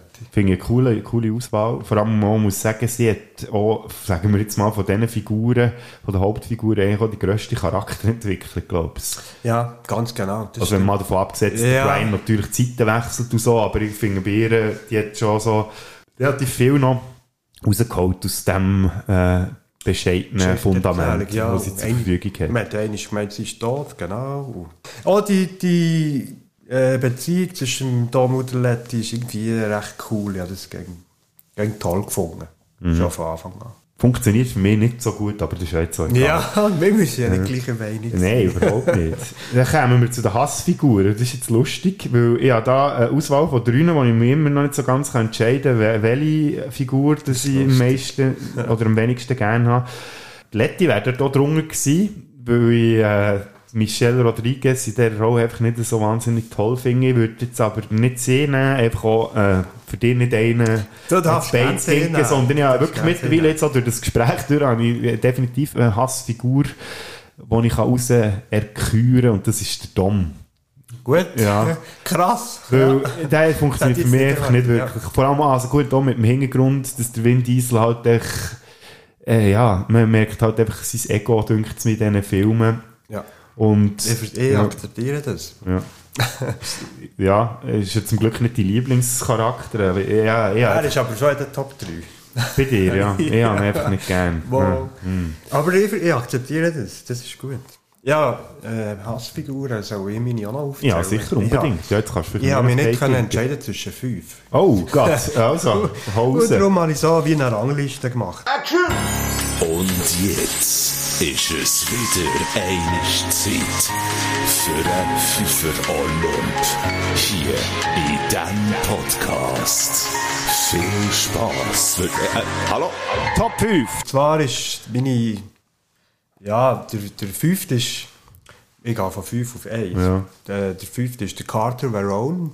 Mhm. Der Bösewicht aus dem der Bösewicht aus ja. dem Zweiten, der geht mir so auf den Sack. Mhm. Dann, äh, vierter Platz ist der Drift King, der Drift King DK vom Tokyo Drift. Ah ja. Das ist so ein Play. Schön, stimmt, ja. Und er ist äh, der dritte, Der dritte, ja. der Vince. Der schon im ersten Film ist mir der nicht sympathisch, eben weil er den Brian nicht akzeptiert. Mhm. Auch Smith im Film nicht, wo eigentlich der Brian ist schon völlig... Ja. Der Dom hat ihn schon ins Team aufgenommen. Und Im fünften Film merkst du dann, oh, irgendwie hat der Brian nicht richtig akzeptiert. Ja. Und irgendwie bin ich im Fünfi... Obwohl er ja eigentlich der Einzige ist, der ihn durchschaut hat. Ja, er hat nicht durchschaut, das Ja. ist schon so. Aber er geht mir... Ja, vielleicht liegt es am Schauspieler, ich weiss Ja. nicht. Ja, ich ich bin froh, dass ja. er den Sinn lässt sterben im Fünfi. Ja. Ja, am Schluss. Vielleicht holen sie den auch noch zurück, gell? man weiss Ja, nicht. vielleicht. Ja, ja, Und Giselle haben wir noch gar nicht erwähnt, die kommt dann vielleicht plötzlich auch noch Giselle zurück. kommt ja auch noch Ja, zurück. es kommen alle zurück. Und dann, äh, zweiter Platz, der Owen Shaw. Mhm. Ja, Weil das ist echt... Ja, nein. Bösewicht Man hätte dort einen anderen? Schauspieler können nehmen. Das ist jetzt echt meine Meinung, das ist mir nicht sympathisch. Ja. Und Platz 1 ist Cypher. Ah, auch er? Nein, Ja. wirklich. Und im achten Film, wie sie dann eben dort, das habe ich schon erwähnt, ähm, Delena erschießen lassen, das, das ist dort, habe ich richtig einen Hass entwickelt für sie. Mhm. Darum ist sie Platz 1. Ja, also. Ein kleiner Fünfer-Olymp zu den Hassfiguren. Machen wir ähm, beim nächsten Punkt weiter, den ich mir noch notiert habe. Und zwar der Film mit der besten Teamdynamik, habe ich mir noch aufgeschrieben. Ähm, man hat ja in jedem Film eine Teamdynamik, sei es jetzt im größeren Kreis wie im ersten Film oder in den weiteren, ausser jetzt vielleicht im zweiten oder dritten oder so. Ja, und dort gibt es, das war einfach das Zweier-Team, ja. ja. Und gibt es ja. jetzt da einen Film, wo du würdest sagen, hier funktioniert das Team irgendwie am besten? Ich Könnte nicht können, können, hast du nicht können entscheiden? Ja, Ja, jetzt denke ich einfach gleich. Ja, aber jetzt sage ich, soll ich meinen zuerst sagen? Ja, sag du zuerst. Ich habe, zuerst habe ich, das ist schon von Anfang an klar gewesen eigentlich, aber dann ist zuerst äh, im achten Film, und zwar, wo sie merken, dass der, der Dom es nicht böse Ja, ja. dass er wieder die Seite gewechselt hat und dann aus dem Karren rausgekommen und sie ihn dann schützen, so mit den Autos Mhm. um ihn gehen und ihn dann schützen, das finde ich die beste Teamdynamik. Wie sie merken, mal, er gehört gleich zu uns und dort das Zusammenspiel, das habe ich recht, also die beste Teamdynamik gefunden. Und im fünften Teil dort mit dem Tresor durch die Stadt, Mhm. wo er Mia sagt, ich glaube es ist Mia, oder ja, mal, dann hat er sie aber am Computer. Ja, so. genau, das ist Ja, im Dann hat Comic es Ramsey noch nicht Ja. gegeben. Dann hat sie gesagt, ihr habt ein, Zeit, ein Zeitfenster von fünf Minuten. Und sie dort dann eben in diesen fünf Minuten rausholen, das finde ich eigentlich ja, die beste Teamdynamik dort. Ich würde fünften haben, aber ich als Gesamtes, weil dort für mich das Team wirklich gut funktioniert. Als Und, Gesamt ja. äh, äh, Film. Film, ja. ja. Also. Ja, aber dann kann ich dir da beipflichten. Und dann hätten wir noch den besten Bösewicht. Fand ich sonst an. Ich finde, äh, der, ähm, ja, der Deckard Shaw halt. Mit kleinem Vorbehalt, weil sie ihn ja später dann zu, einer, zu einem Verbündeten machen, was sie eigentlich nicht hätten sollen, weil das dieser Figur so ein bisschen die, äh, ja, die, wie sagt man denn, die Bedrohlichkeit wegnimmt.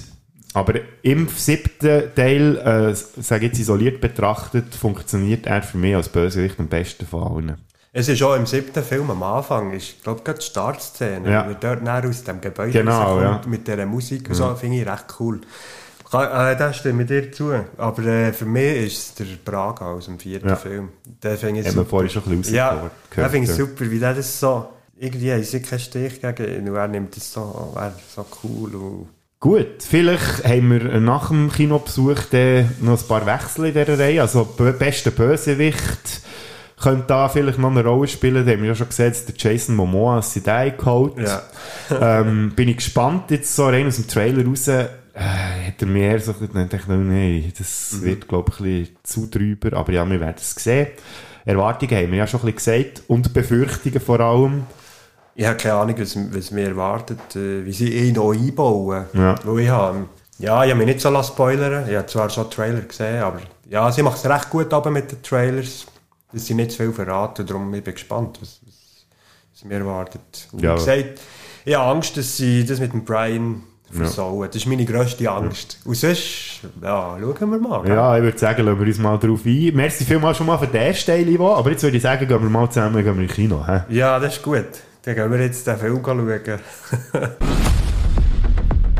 Der große Dom Toretto. Hättest du dich nie in das Lenkrad gesetzt, wäre ich nie der Mann geworden, der ich bin. Und jetzt werde ich deine Familie zerstören. Stück für Stück. Ich bin dem Teufel begegnet.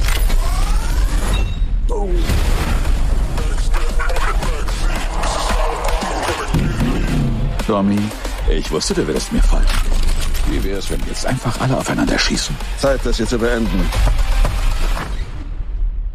Lass uns ein paar Gräber ausheben.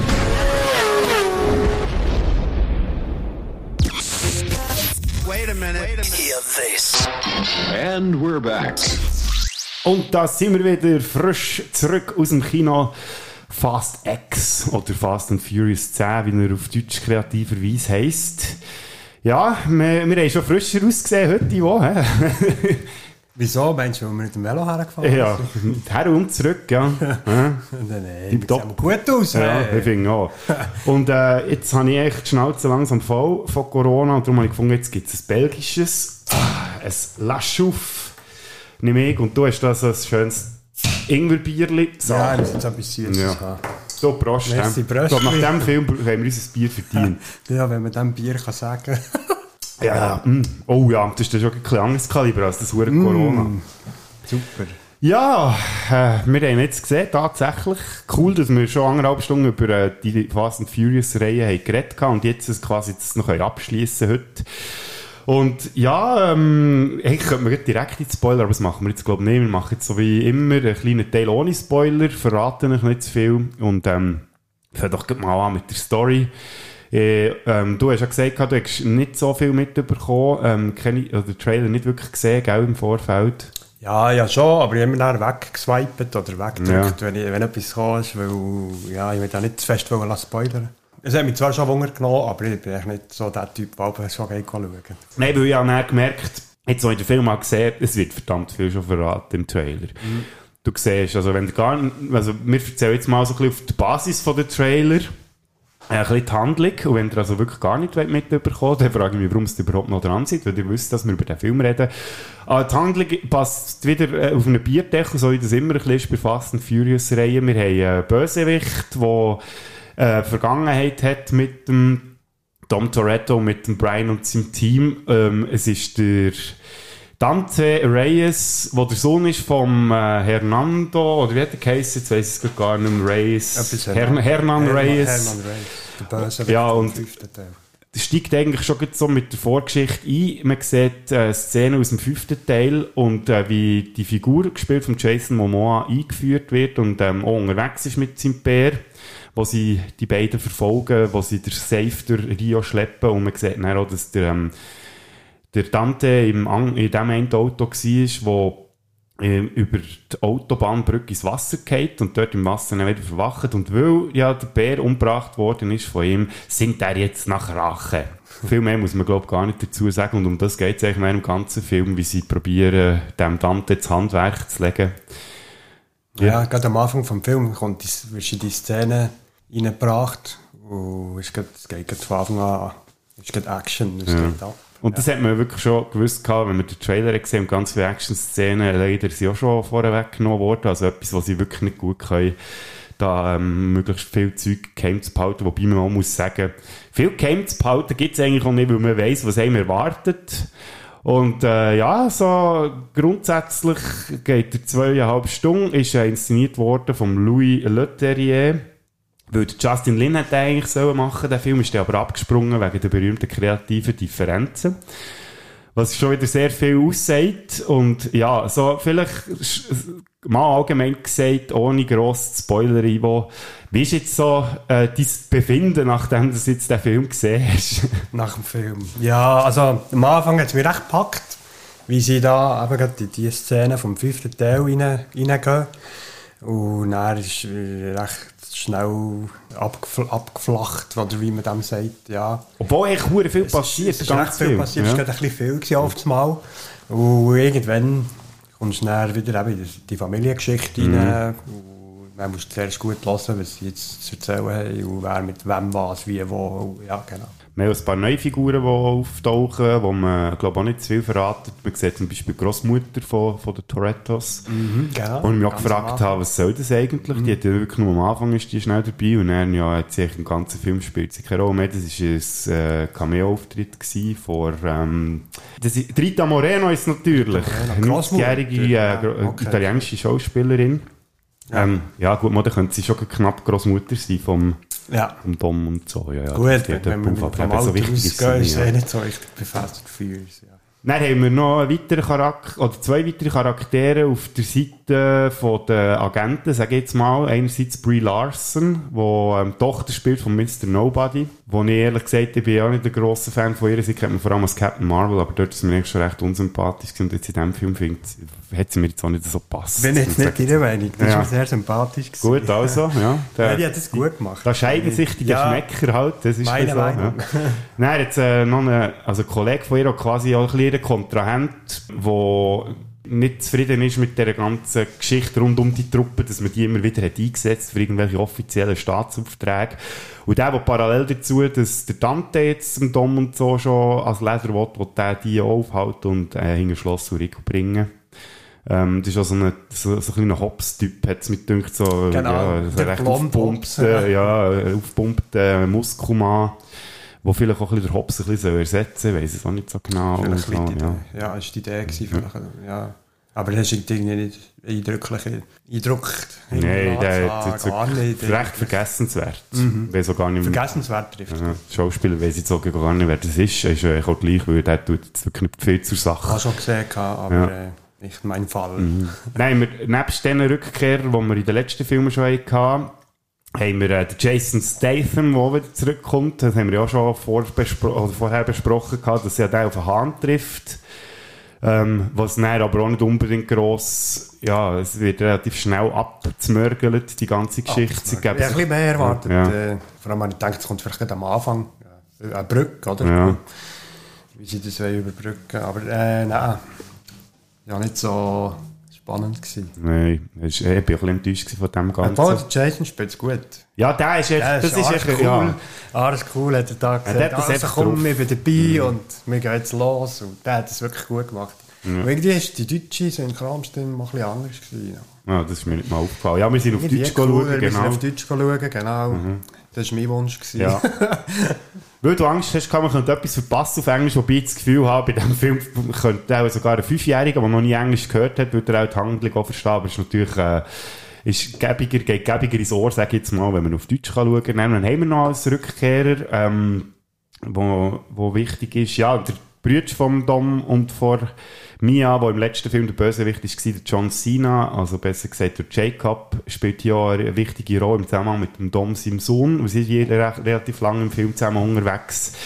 Und ja, that's it, wenn man noch nicht von, also es gibt natürlich noch Spoiler, wo wir ähm, jetzt hier noch nicht verraten aber alles in allem, ähm, ja, bist jetzt du zufrieden mit dem Film oder bist du eher ein enttäuscht? Hm, Wie soll ich sagen, ich muss noch ein bisschen wirken. Ja. Äh, ist, halt schon, ist schon blöd, wenn man wirklich aus dem Kino kommt und Ja, dann schon muss eine Meinung abgeben, habe gell? ich morgen eine andere Meinung. Ja. Aber äh, im Moment muss ich es noch ein bisschen wirken. Aber äh, also ich habe mehr erwartet. Ja. Ja, ich habe mehr erwartet. Das äh, heisst der Film bei mir einen Fast and Furious Film. Ja, ich muss ehrlich sagen, ich habe eigentlich nichts erwartet. Darum erstaunt es mich auch, warum ich mich gleich irgendwie so, äh, so unterwältigt bin von dem Ganzen. Ich habe gehofft, er unterhalten mich ein bisschen mehr, als ich im Vorfeld gedacht habe. Ich habe auch probiert, auf das einzulassen. Aber jetzt im Endeffekt muss ich sagen, hat er mich noch berührt. Die Actionsequenzen sind vielfach halt wirklich auf dem Computer raus und darum haben sie mich auch Mhm. Sieht nicht gepackt. gut. Also ja, so, Sieht man gut.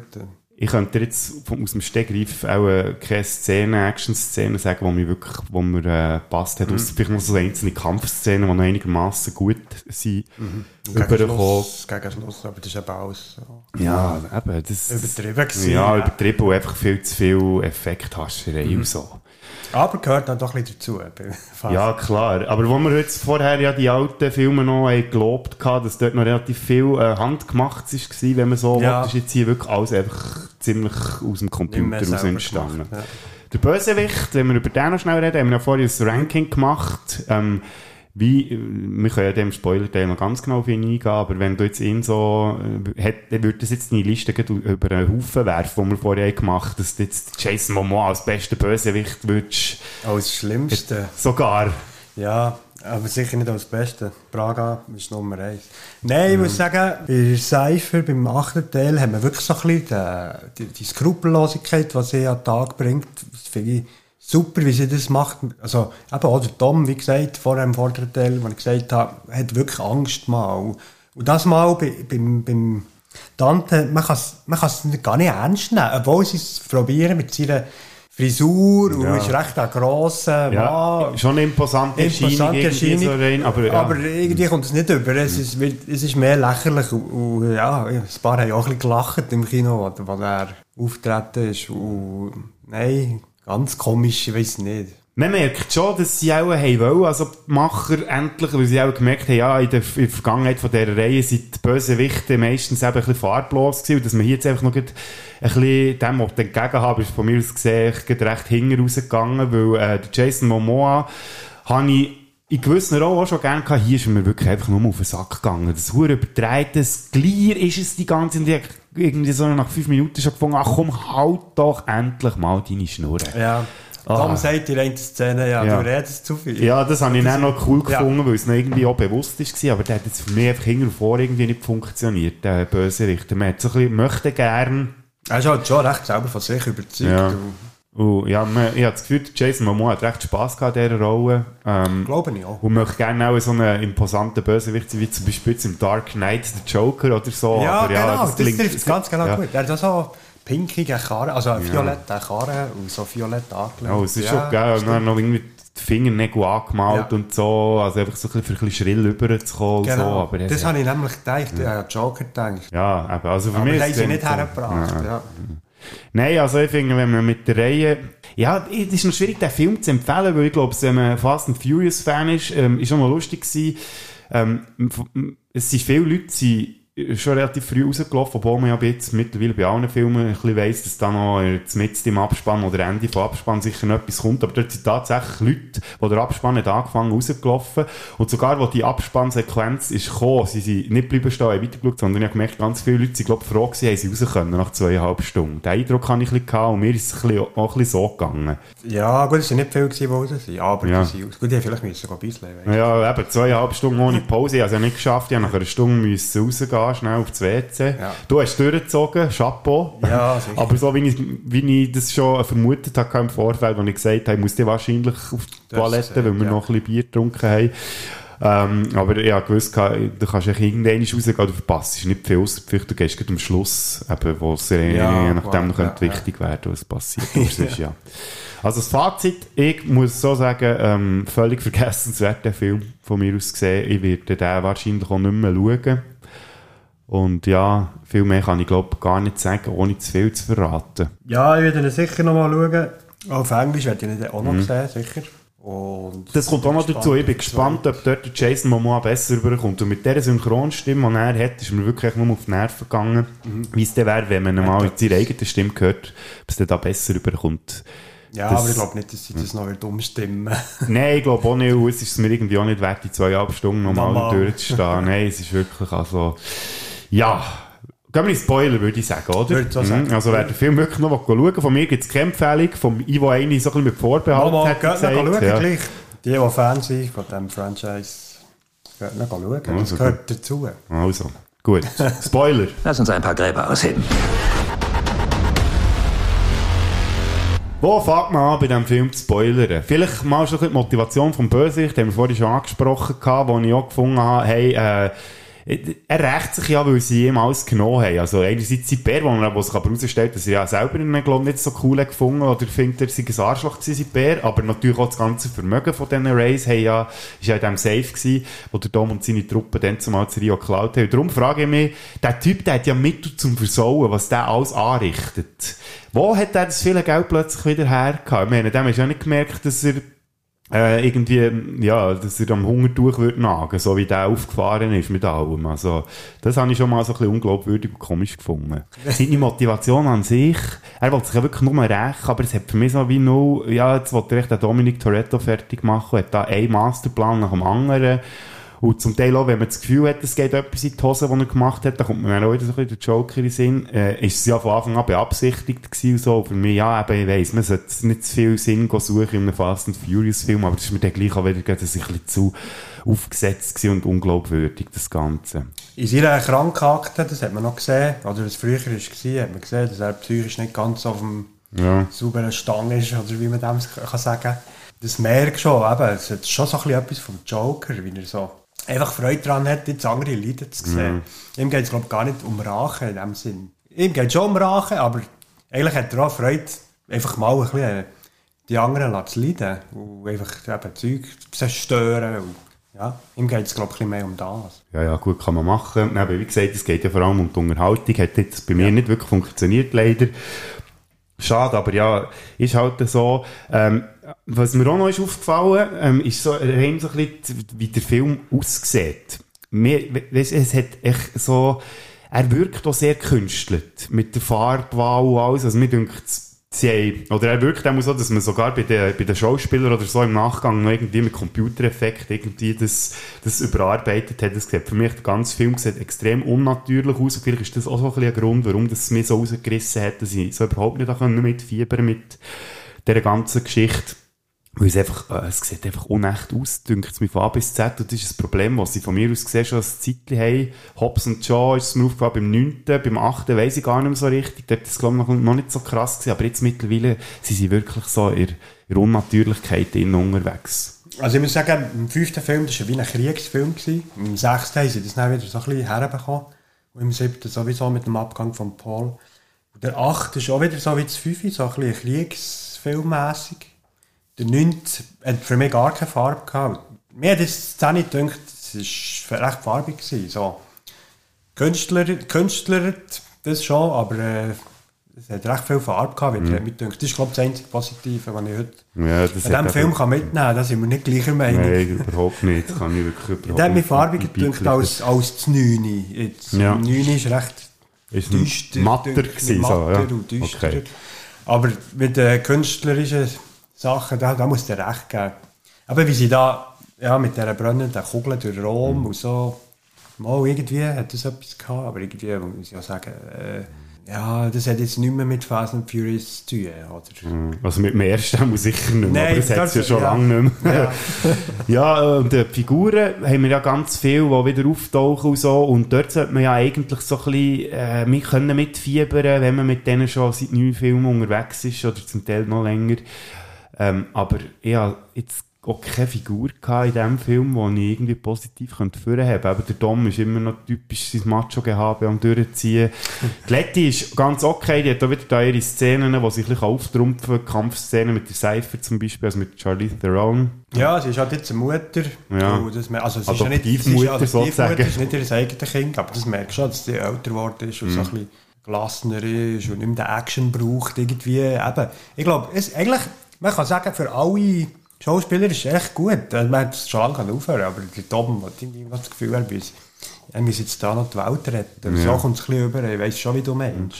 Und mir denkt so, dass ganz viele Charaktere so ein bisschen auf das Abstellgleis gestellt werden. Also ihr da zum Beispiel von dieser Truppe da um äh, ähm, Tash, also vom Ludacris gespielt, äh, Roman Pierce, äh, die andere da, die, die, wie heisst sie? Ramsey. Ramsey, Ja. vergiss nicht, wie die heisst.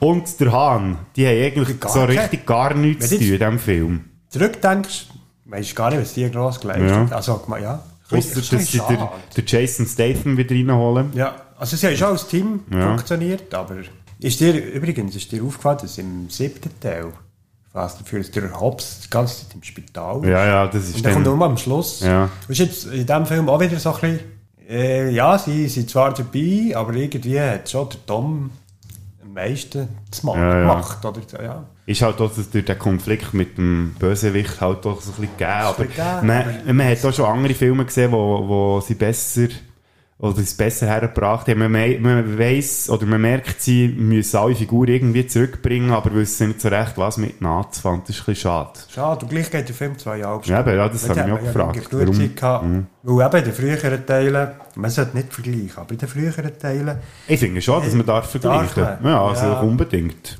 Also, dann machen wir das doch. Weil, eben in den früheren Teilen war da mal ein Joke gewesen und hier mal ein Witz. Das hat heute... Es hat schon eins, zwei gegeben, aber irgendwie... War einfach nicht ist lustig gewesen. ist es völlig untergegangen Ja. oder ist es gar nicht lustig gewesen? Also Also ich- auf ja. Englisch vielleicht noch anders. Ja, das, genau, da geht Ist man natürlich ja. auch relativ viel verloren. Aber auch wieder der Roman ist mir richtig auf den Sack Ja. gegangen, weil so Pseudo-Anführer möchte sein von dieser Gruppe und ja, ach, ich weiß nicht, vergessenswert. Ja, weil ehrlich, eben, der, der Tash, so, die hatten ja alle ihre Fähigkeiten, was sie, aber er ist auch ein guter Hacker, also Mhm. so mit Computersachen gut und Ramsey sowieso, irgendwie ist das völlig untergegangen. Ja, sie kommen wirklich nicht mehr so zur Geltung. Also anders als noch im fünften, wo man wirklich alle ihre, ihre Stärken irgendwie können haben. Aber jetzt da ist wirklich nicht mehr viel rum von denen. Wer mich aber positiv überrascht hat, das muss ich jetzt gleich noch erwähnen, ist der John Cena als äh, Jacob.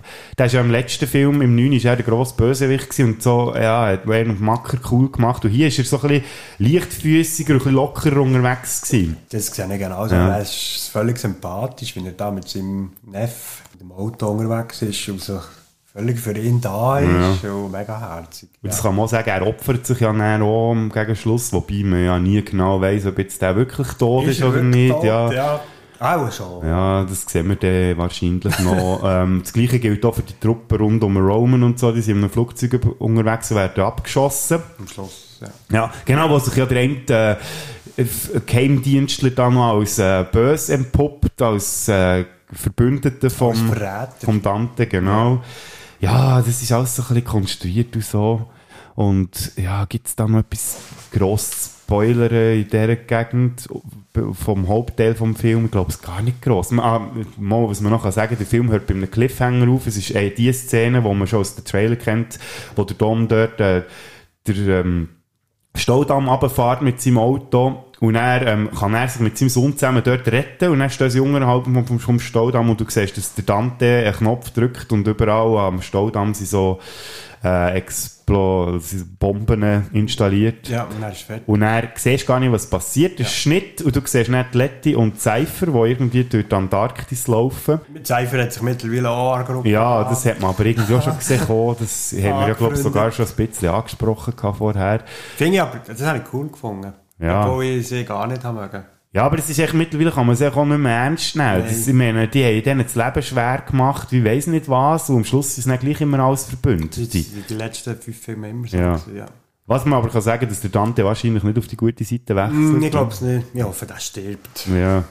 ja, er geht dem wirklich auf den Sack. Und dass jetzt der wirklich nochmal einen ganzen Film muss aus, aushalten muss, da habe ich echt keinen Bock drauf. Gut, man weiß ja nicht, wie es einem dann erwartet, Ja. wie sie es dann machen. Vielleicht retten sie das Ganze. Mm.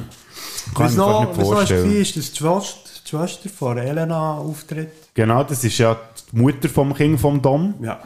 Wo ja die Cypher dann nicht umbringen und darum äh, nimmt es mich auch noch Wunder, wie das funktioniert, wenn Cypher plötzlich wieder in dieser Truppe oder plötzlich in die Truppe reinkommt, zusammen mit der Lette, wie dann der Dom reagiert. So ein bisschen, die, die hat das noch gut gespielt. So ein bisschen die böse, also die, die frechere Schwester. Schwester, ja. ja. Die Elena ist so ein bisschen die brävere, seriösere. Ja, die hat es aber gleich auch nicht gebraucht in diesem Film. Ja, Warum dass sie die eingeführt und, Ja, und, und genau das Gleiche. Anders können lösen. Genau das gleiche auch mit der Brie Larson. Die hat es jetzt in diesem Film von mir gesehen auch nicht gebraucht. Nur, dass sie jetzt Tochter ist vom Kurt, also von, dem, von der Figur, die Kurt Russell gespielt hat. Von mir ist der der Einzige, der es richtig gemacht hat, nämlich, dass er nicht mehr mitmacht. Ja. ah, von ihr bin ich eben Fan. Ja. Aber ja, wie gesagt, das haben wir schon vorhin gesagt. Ja, ja, das-. Das ist okay, Oder- ja. ich, ich mag dir das gönnen. Nein, ich finde es ja auch gut, oder? Und ähm, ich, ich, ich habe manchmal auch nicht die Freude, immer zu motzen und ähm, abzulästern über die Filme, aber jetzt bei dem habe ich wirklich einfach nicht Ja. viel, viel Gutes gefunden. Ist ja, ist ja gut. Aber Sagen. eben, er wird sicher nicht in meinen Top 5 landen. Nein, ah, da kommen wir dann später noch dazu. Meine Top 5 hat jetzt der Film auch nicht gross verändert. Was haben wir noch? Genau, ähm, wir haben ja eine grosse Befürchtung gehabt, dass sie den äh, Paul Walker zurückholen, beziehungsweise den Brian, dass man den irgendwie plötzlich noch in der Abspannsequenz sieht, dass der wieder auftaucht. Spoiler, nochmal, das haben sie nicht gemacht und das ist, glaube ich, das Positivste, was ich diesem Film noch gebe. Ich bin Gott froh, ist das nicht passiert. Eben, man sieht noch kurz am Anfang, aber das waren Szenen aus dem fünften Film. Gewesen. Dort Ja. die schon dreit. Genau, sie haben auch nicht wieder irgendwie mit Computereffekt oder so aufs Gesicht von seinem Brütsch Nein, so. wir sind mir jetzt so verwirrt, weil man hat, sein Bruder war auch dabei, gewesen, zu Rom, an der Premiere. Mhm. Da auf dem roten Teppich hat man Bilder gesehen von ihm. Dann habe ich gedacht, ja, vielleicht haben sie den auch mit eingebaut im zehnten Teil, oder? Aber das war nicht der Fall. Gewesen. Nein, zum Glück Aber ich bin nicht. froh. Mhm. Das habe ich auch noch gesagt, ich hatte ein bisschen Angst. Ja. Nein, das, Das haben sie auch nicht gemacht, aber eben, man kann ja noch das Schlimmste befürchten für den elf Teil, man weiß es Ja. nicht. Es hat zwei... 24? Ja, das hat Anfang nächstes Jahr, glaube ich, schon 24, rauskommen. Ja, Januar Ich 24. weiß gar nicht, ob die schon am Drehen sind oder Ich nicht. denke, das ist ja schon am Kasten. Ja, müsste auch fast, ja. Dann haben wir aber zwei andere Rückkehrer, die nicht mehr wirklich an den Kopf gelenkt haben. Es ist die Szene, die wir vorhin beschrieben haben, wo die Cypher und äh, die Letty durch, durch die Antarktis laufen, kommt plötzlich ein U-Boot, bricht so durch den Boden und wer kommt aus der Luke raus von diesem U-Boot? Tada, ist Giselle! Giselle. Nein, nein, wirklich nicht. Nein, jetzt, jetzt macht er es extra. Ja, Also, ich habe zweimal müssen hinschauen. Jetzt Ja. denke ich, Das ist, dort, dort, dort muss ich dir recht geben. Recht äh, so zweckgemacht, Ja. keine Ahnung, künstlich mit dem Computer. Und eben, wie gesagt, wir müssen zwei, müssen- zweimal müssen hinschauen und es war tatsächlich so. Gewesen. Ich kann mich erinnern, wir haben im vorderen Teil noch darüber geredet, eben, das ist wegen der Beerdigung von ihr. Und Ja. Ja, und sie stirbt ja am sechsten Teil auch so ein bisschen neben, nebenbei. Also sie geht ja irgendwie dort, oder sie opfert sich ja quasi Sie für Han und verschwindet mehr so in Dunkelheit irgendwie Ja. dort auf dem Rollfeld. Ja, im Flugplatz. Seither hat man nie mehr etwas vorher gehört. Ich bin gespannt, wie sie das wieder zweckbüscheln, dass man das diesen, diesen Filmemacher kann abkaufen kann, dass es irgendwie Sinn macht, dass die überhaupt noch lebt. Ja, Mr. Nobody hat auch vielleicht etwas gedacht. Ja, ja, der hat sicher auch wieder irgendwo seine Finger drin gehabt. Und er läuft der Teil vom Abspann und dort kommt dann der nächste Charakter. Man sieht, wie so eine Spezialtruppe irgendein Gebäude stürmt. Dann, ähm, äh, das Handy, das läutet auf einem Tisch, äh, maskierte von diesen, ja, sind das auch irgendwelche Behörden oder so, wo, Soldaten, die dort reingehen. Der, äh, der Tante ist am Telefon und sagt so, ja, du bist ja dann der, bist du dabei gewesen, du hast mir alles genommen und so. Und der Dom Toretto, der ist das Auto gefahren, aber du bist der gewesen, der abgedrückt Du hast hat. abgedrückt. Und dann sehen wir, wer sich hinter dieser Maske verbirgt, das ist der Hobbs. Also der Dwayne The Rock Johnson ist definitiv zurück in Fast and Furious Reihe. Hätte ich niemals Nein, ich hätte das Nie. nicht für möglich gehalten. Hätte ich gewettet. Wie sie den echt zurückbekommen haben, das Ja. frage ich mich auch. Aber ich habe das Gefühl, der, der, der Rock, der hat halt das, in jüngerer Vergangenheit, mit, ähm, mit dem Black Adam oder so, wo er ja das Gefühl hatte, er könne da ähm, Furore machen mit der Comic-Verfilmung, wo er im Zentrum steht, ist ja recht in die Hose gegangen. Und ich weiss nicht, ob sie ihn vielleicht aus dem Grund wieder können Vielleicht ist er begeistern gerade froh, kann ja. er wieder so etwas machen. Mhm.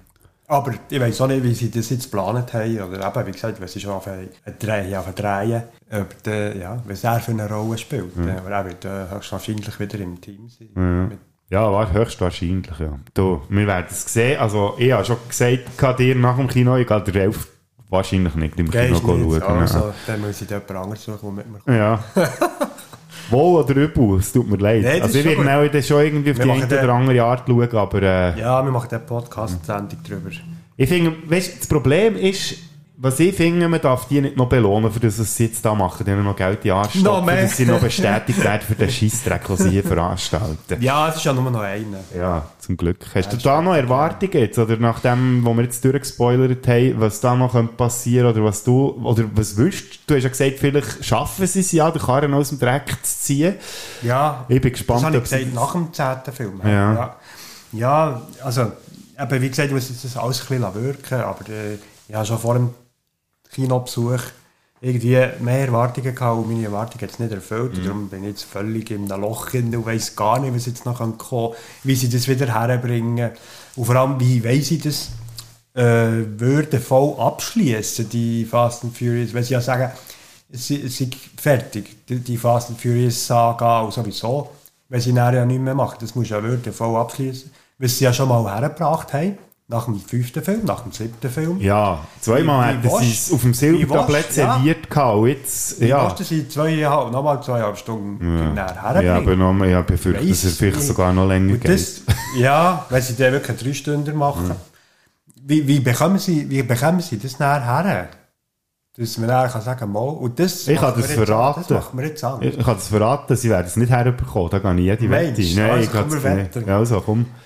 Wenn du mich, oder wenn ich in einem Jahr wieder hier hocke an diesem Mikrofon und dir sage, Ivo, du hast recht gehabt, Fast and Furious Reihe, die hat würdevoll geendet, dann ähm, zahle ich dir, glaube mehr als nur ein Bier. Du kannst mir dann die DVD-Box äh, schenken, wo ich am Schluss dann die DVD-Box kaufen. Gesamtbox. Wenn dann alle erscheinen, genau. Ja. Aber ja, dann muss ich zuerst, äh, dann musst du zuerst von, dem, von deiner Meinung, ja, das muss halt deine Meinung sein, du musst dann überzeugt sein. Ja. ja. Also ich wäre ich wär so ehrlich und würde zugeben, wenn es so wäre. Ja, ja, das- so Oh, fair bin ich. Also, vor allem, weil sie ja jetzt alle auch gehört haben, nein, da bin ich bin jemand, der zu seinem Wort steht. Und den Vorteil hat es ja, wenn du die DVD-Box oder vielleicht Blu-ray-Box dann mal hättest, weil dort sind die guten Teile ja drin, ja, die dann kann man... auslehnen. Ja, und ähm, wenn wir schon beim Thema sind, wir haben ja gesagt, wir tun jetzt die Filme alle noch in ein Ranking rein und das machen wir natürlich mit unserem allseits beliebten Und jetzt ist es wieder eine Zeit für den Pfeifer Olymp. Hier in diesem Podcast. Viel Spaß. Äh, äh, hallo?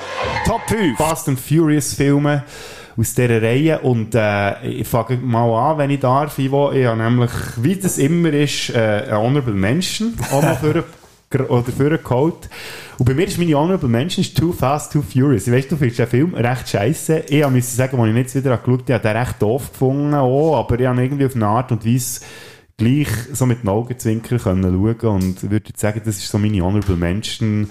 Ich habe jetzt nicht das Gefühl, dass ich da in den nächsten zwei, drei Jahren wieder schaue, aber ich glaube, wenn ich, wenn ich die Reihe nochmal müsste schauen, unter Gewaltandrohung, äh, wird das auch nur der Fall sein, wenn irgendjemand mit der Knarre hinter mir steht und sagt, jetzt schaust du die Filme einmal, würde ich sagen, habe ich mit dem zweiten auch gleich immer noch so ein bisschen Spass, sagen wir mal. Ich habe das im Fall erwartet, weil ich kenne dich. Du hast äh, auch mal gesagt, eben, GTA Vice City hat dir so gefallen. Ja. Das ist so ein bisschen das, ähm, Miami Beach und so, ja. Darum. Mm, das würde noch passen. Ja. Genau, ja, das liegt so ein bisschen an dem. Soll ich meine Honorable Ja, unbedingt, hau raus. Es ist im Fall auch Too Fast, Too Furious. Auch, äh, schau, ah, darum hast du jetzt so gegrinst. Er, gesagt, gehört, ja. ja, er gehört irgendwie, nicht in die Top 5, aber er gehört zu den Besten. Weil dann zumal habe ich das super gefunden, den Film. Und wie gesagt, als ich jetzt geschaut habe, ich müssen lachen. Aber ich habe das dann toll gefunden. Und eben, Paul Walker in Ehren. Ja. Mhm. Darum, der, muss, der darf nicht fehlen. Mhm.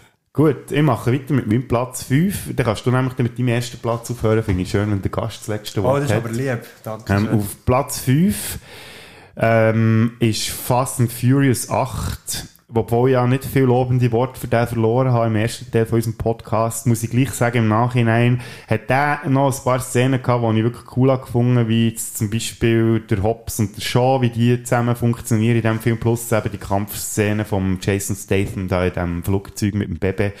Muss ich sagen, schafft er es gleich noch auf den fünften Platz, was jetzt nicht unbedingt für die anderen Filme spricht, was es nicht in die Top 5 geschafft haben. Wir haben jetzt das achte leider nicht geschafft. Ah, du gibt's, ja. Was ist denn bei dir auf Platz mir 5? ist- Von Platz 5 ist äh, der sechste Teil.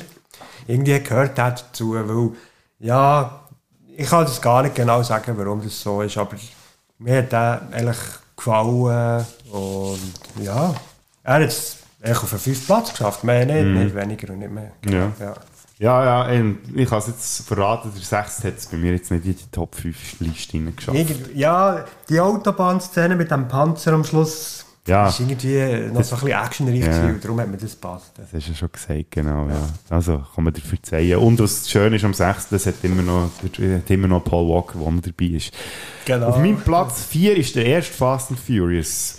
Der ist vielleicht aus deiner Sicht ein bisschen zu tief unter oder zu weit hinger, aber ja, ich muss sagen, jetzt, ja, als ich die Reihe wieder anfange zu schauen, habe ich ganz Schlimmes erwartet. Er hat mich dann erstaunlicherweise mehr wieder unterhalten, als ich es erwartet hätte. Ist aber gleich so einer, wo ich finde, ja, pff, ja, kommt einfach nicht in meine äh, Top 3, sage ich jetzt mal. Er ist, ist mir gleich zu, äh, macht mir zu wenig, macht zu wenig mit mir, sagen wir es so.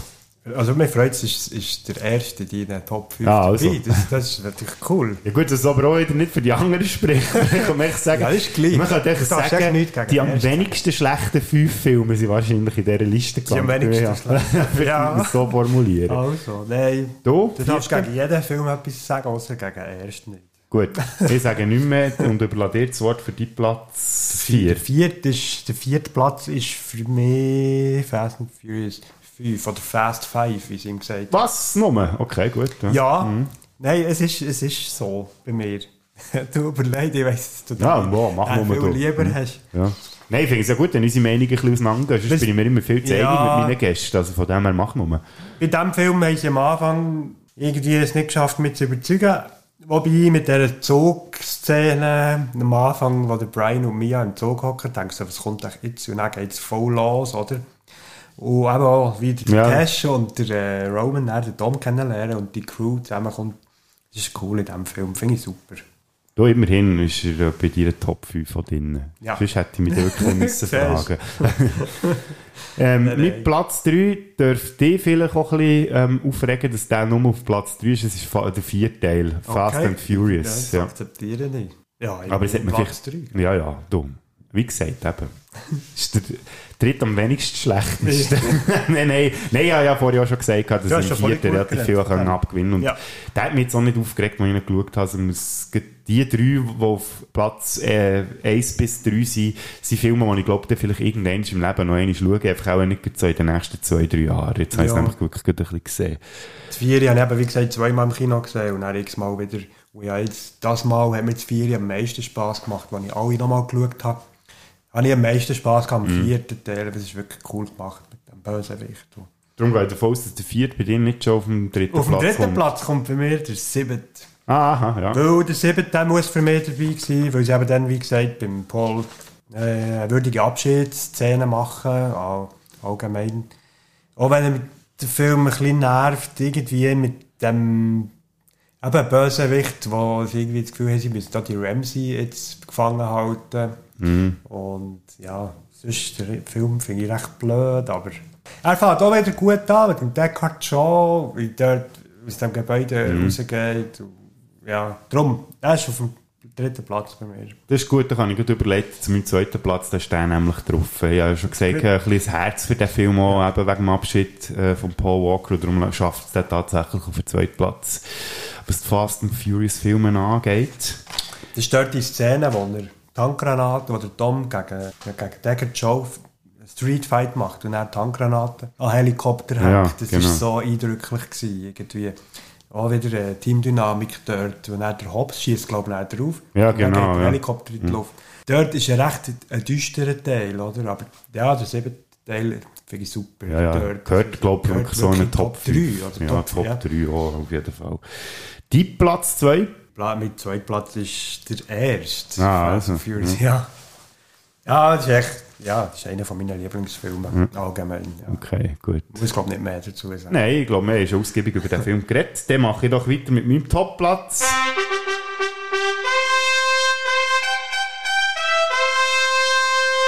Und ja, wahrscheinlich habt ihr es ja schon vermutet, es ist Fast Five. Tatsächlich der Film, der mir am besten gefallen hat, weil er für mich auch dann zumal recht überraschend ist, von der Qualität, die er, äh, die er herbekommt. Logisch alles recht drüber und nicht realistisch und so, aber irgendwie auf eine sympathische Art und Weise. Und eben, wie ich auch schon gesagt habe, ich könnte sogar darauf verzichten, dass man den siebten Mal gemacht. Am liebsten würde ich einfach auch sozusagen, jetzt mal, wenn ich die Reihe wieder schaue, der erste, der zweite vielleicht noch, oder der erste, der vierte und der fünfte, und dann ist gut. Erst vierte, fünfte, Ja. noch sechste. Nein, der würde bei mir definitiv äh, nebenan gehen. Der ist bei mir nicht mal in der Top 5 drin. Oder der erste, vierte, fünfte, der sechste und der siebte, dann auch fertig. Ja, irgendwie so, ja. Ja. Kommen wir zu deinem Topplatz.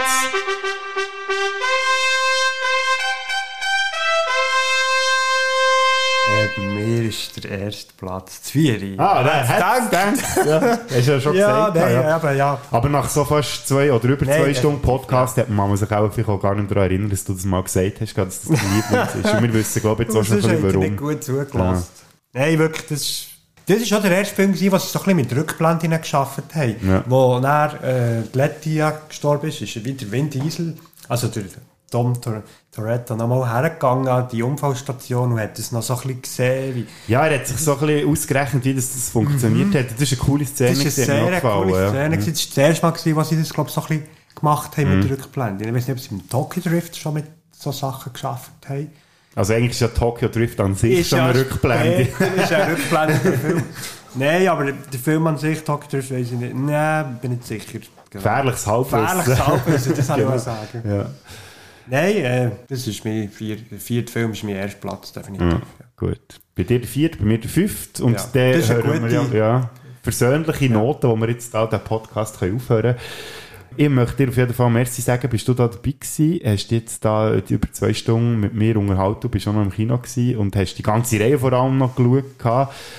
Ja, es war ein Erlebnis gewesen wahrscheinlich und lenkt auch jetzt für ein Moment auch. Ja, ich wollte so sagen, jetzt wollte ich den Moment nicht mehr wissen von Fast and Furious. Und was noch lustig war, als du mir gesagt hast, du seist jetzt schon durch, bin ich glaube ich etwa in der Mitte gewesen. Und dann habe ich dir geschrieben, ja, ich sei eben etwa in der Mitte. Und dann hast du gesagt, ja, dann fängt es am meisten. Und jetzt sehen wir, Top Ja. 1 ist, also Platz 1 ist bei beiden so in der Mitte. Ja, ich muss auch sagen, ab dem vierten hat es bei mir wirklich angefangen Spass machen Mhm. und dann, ja, nach dem siebten ist der bei mir ziemlich Ja. bergab gegangen. Nein, hey, merci vielmals, ich kann dabei sein und das ist mir natürlich eine Ehre. Ja, vielleicht ein anderes Mal wieder, gell? Merci. Sehr gern, ja. Ich weiß nicht, ob das bei Fast Y wird sein. Also, oder auch wenn Fast 37. ja.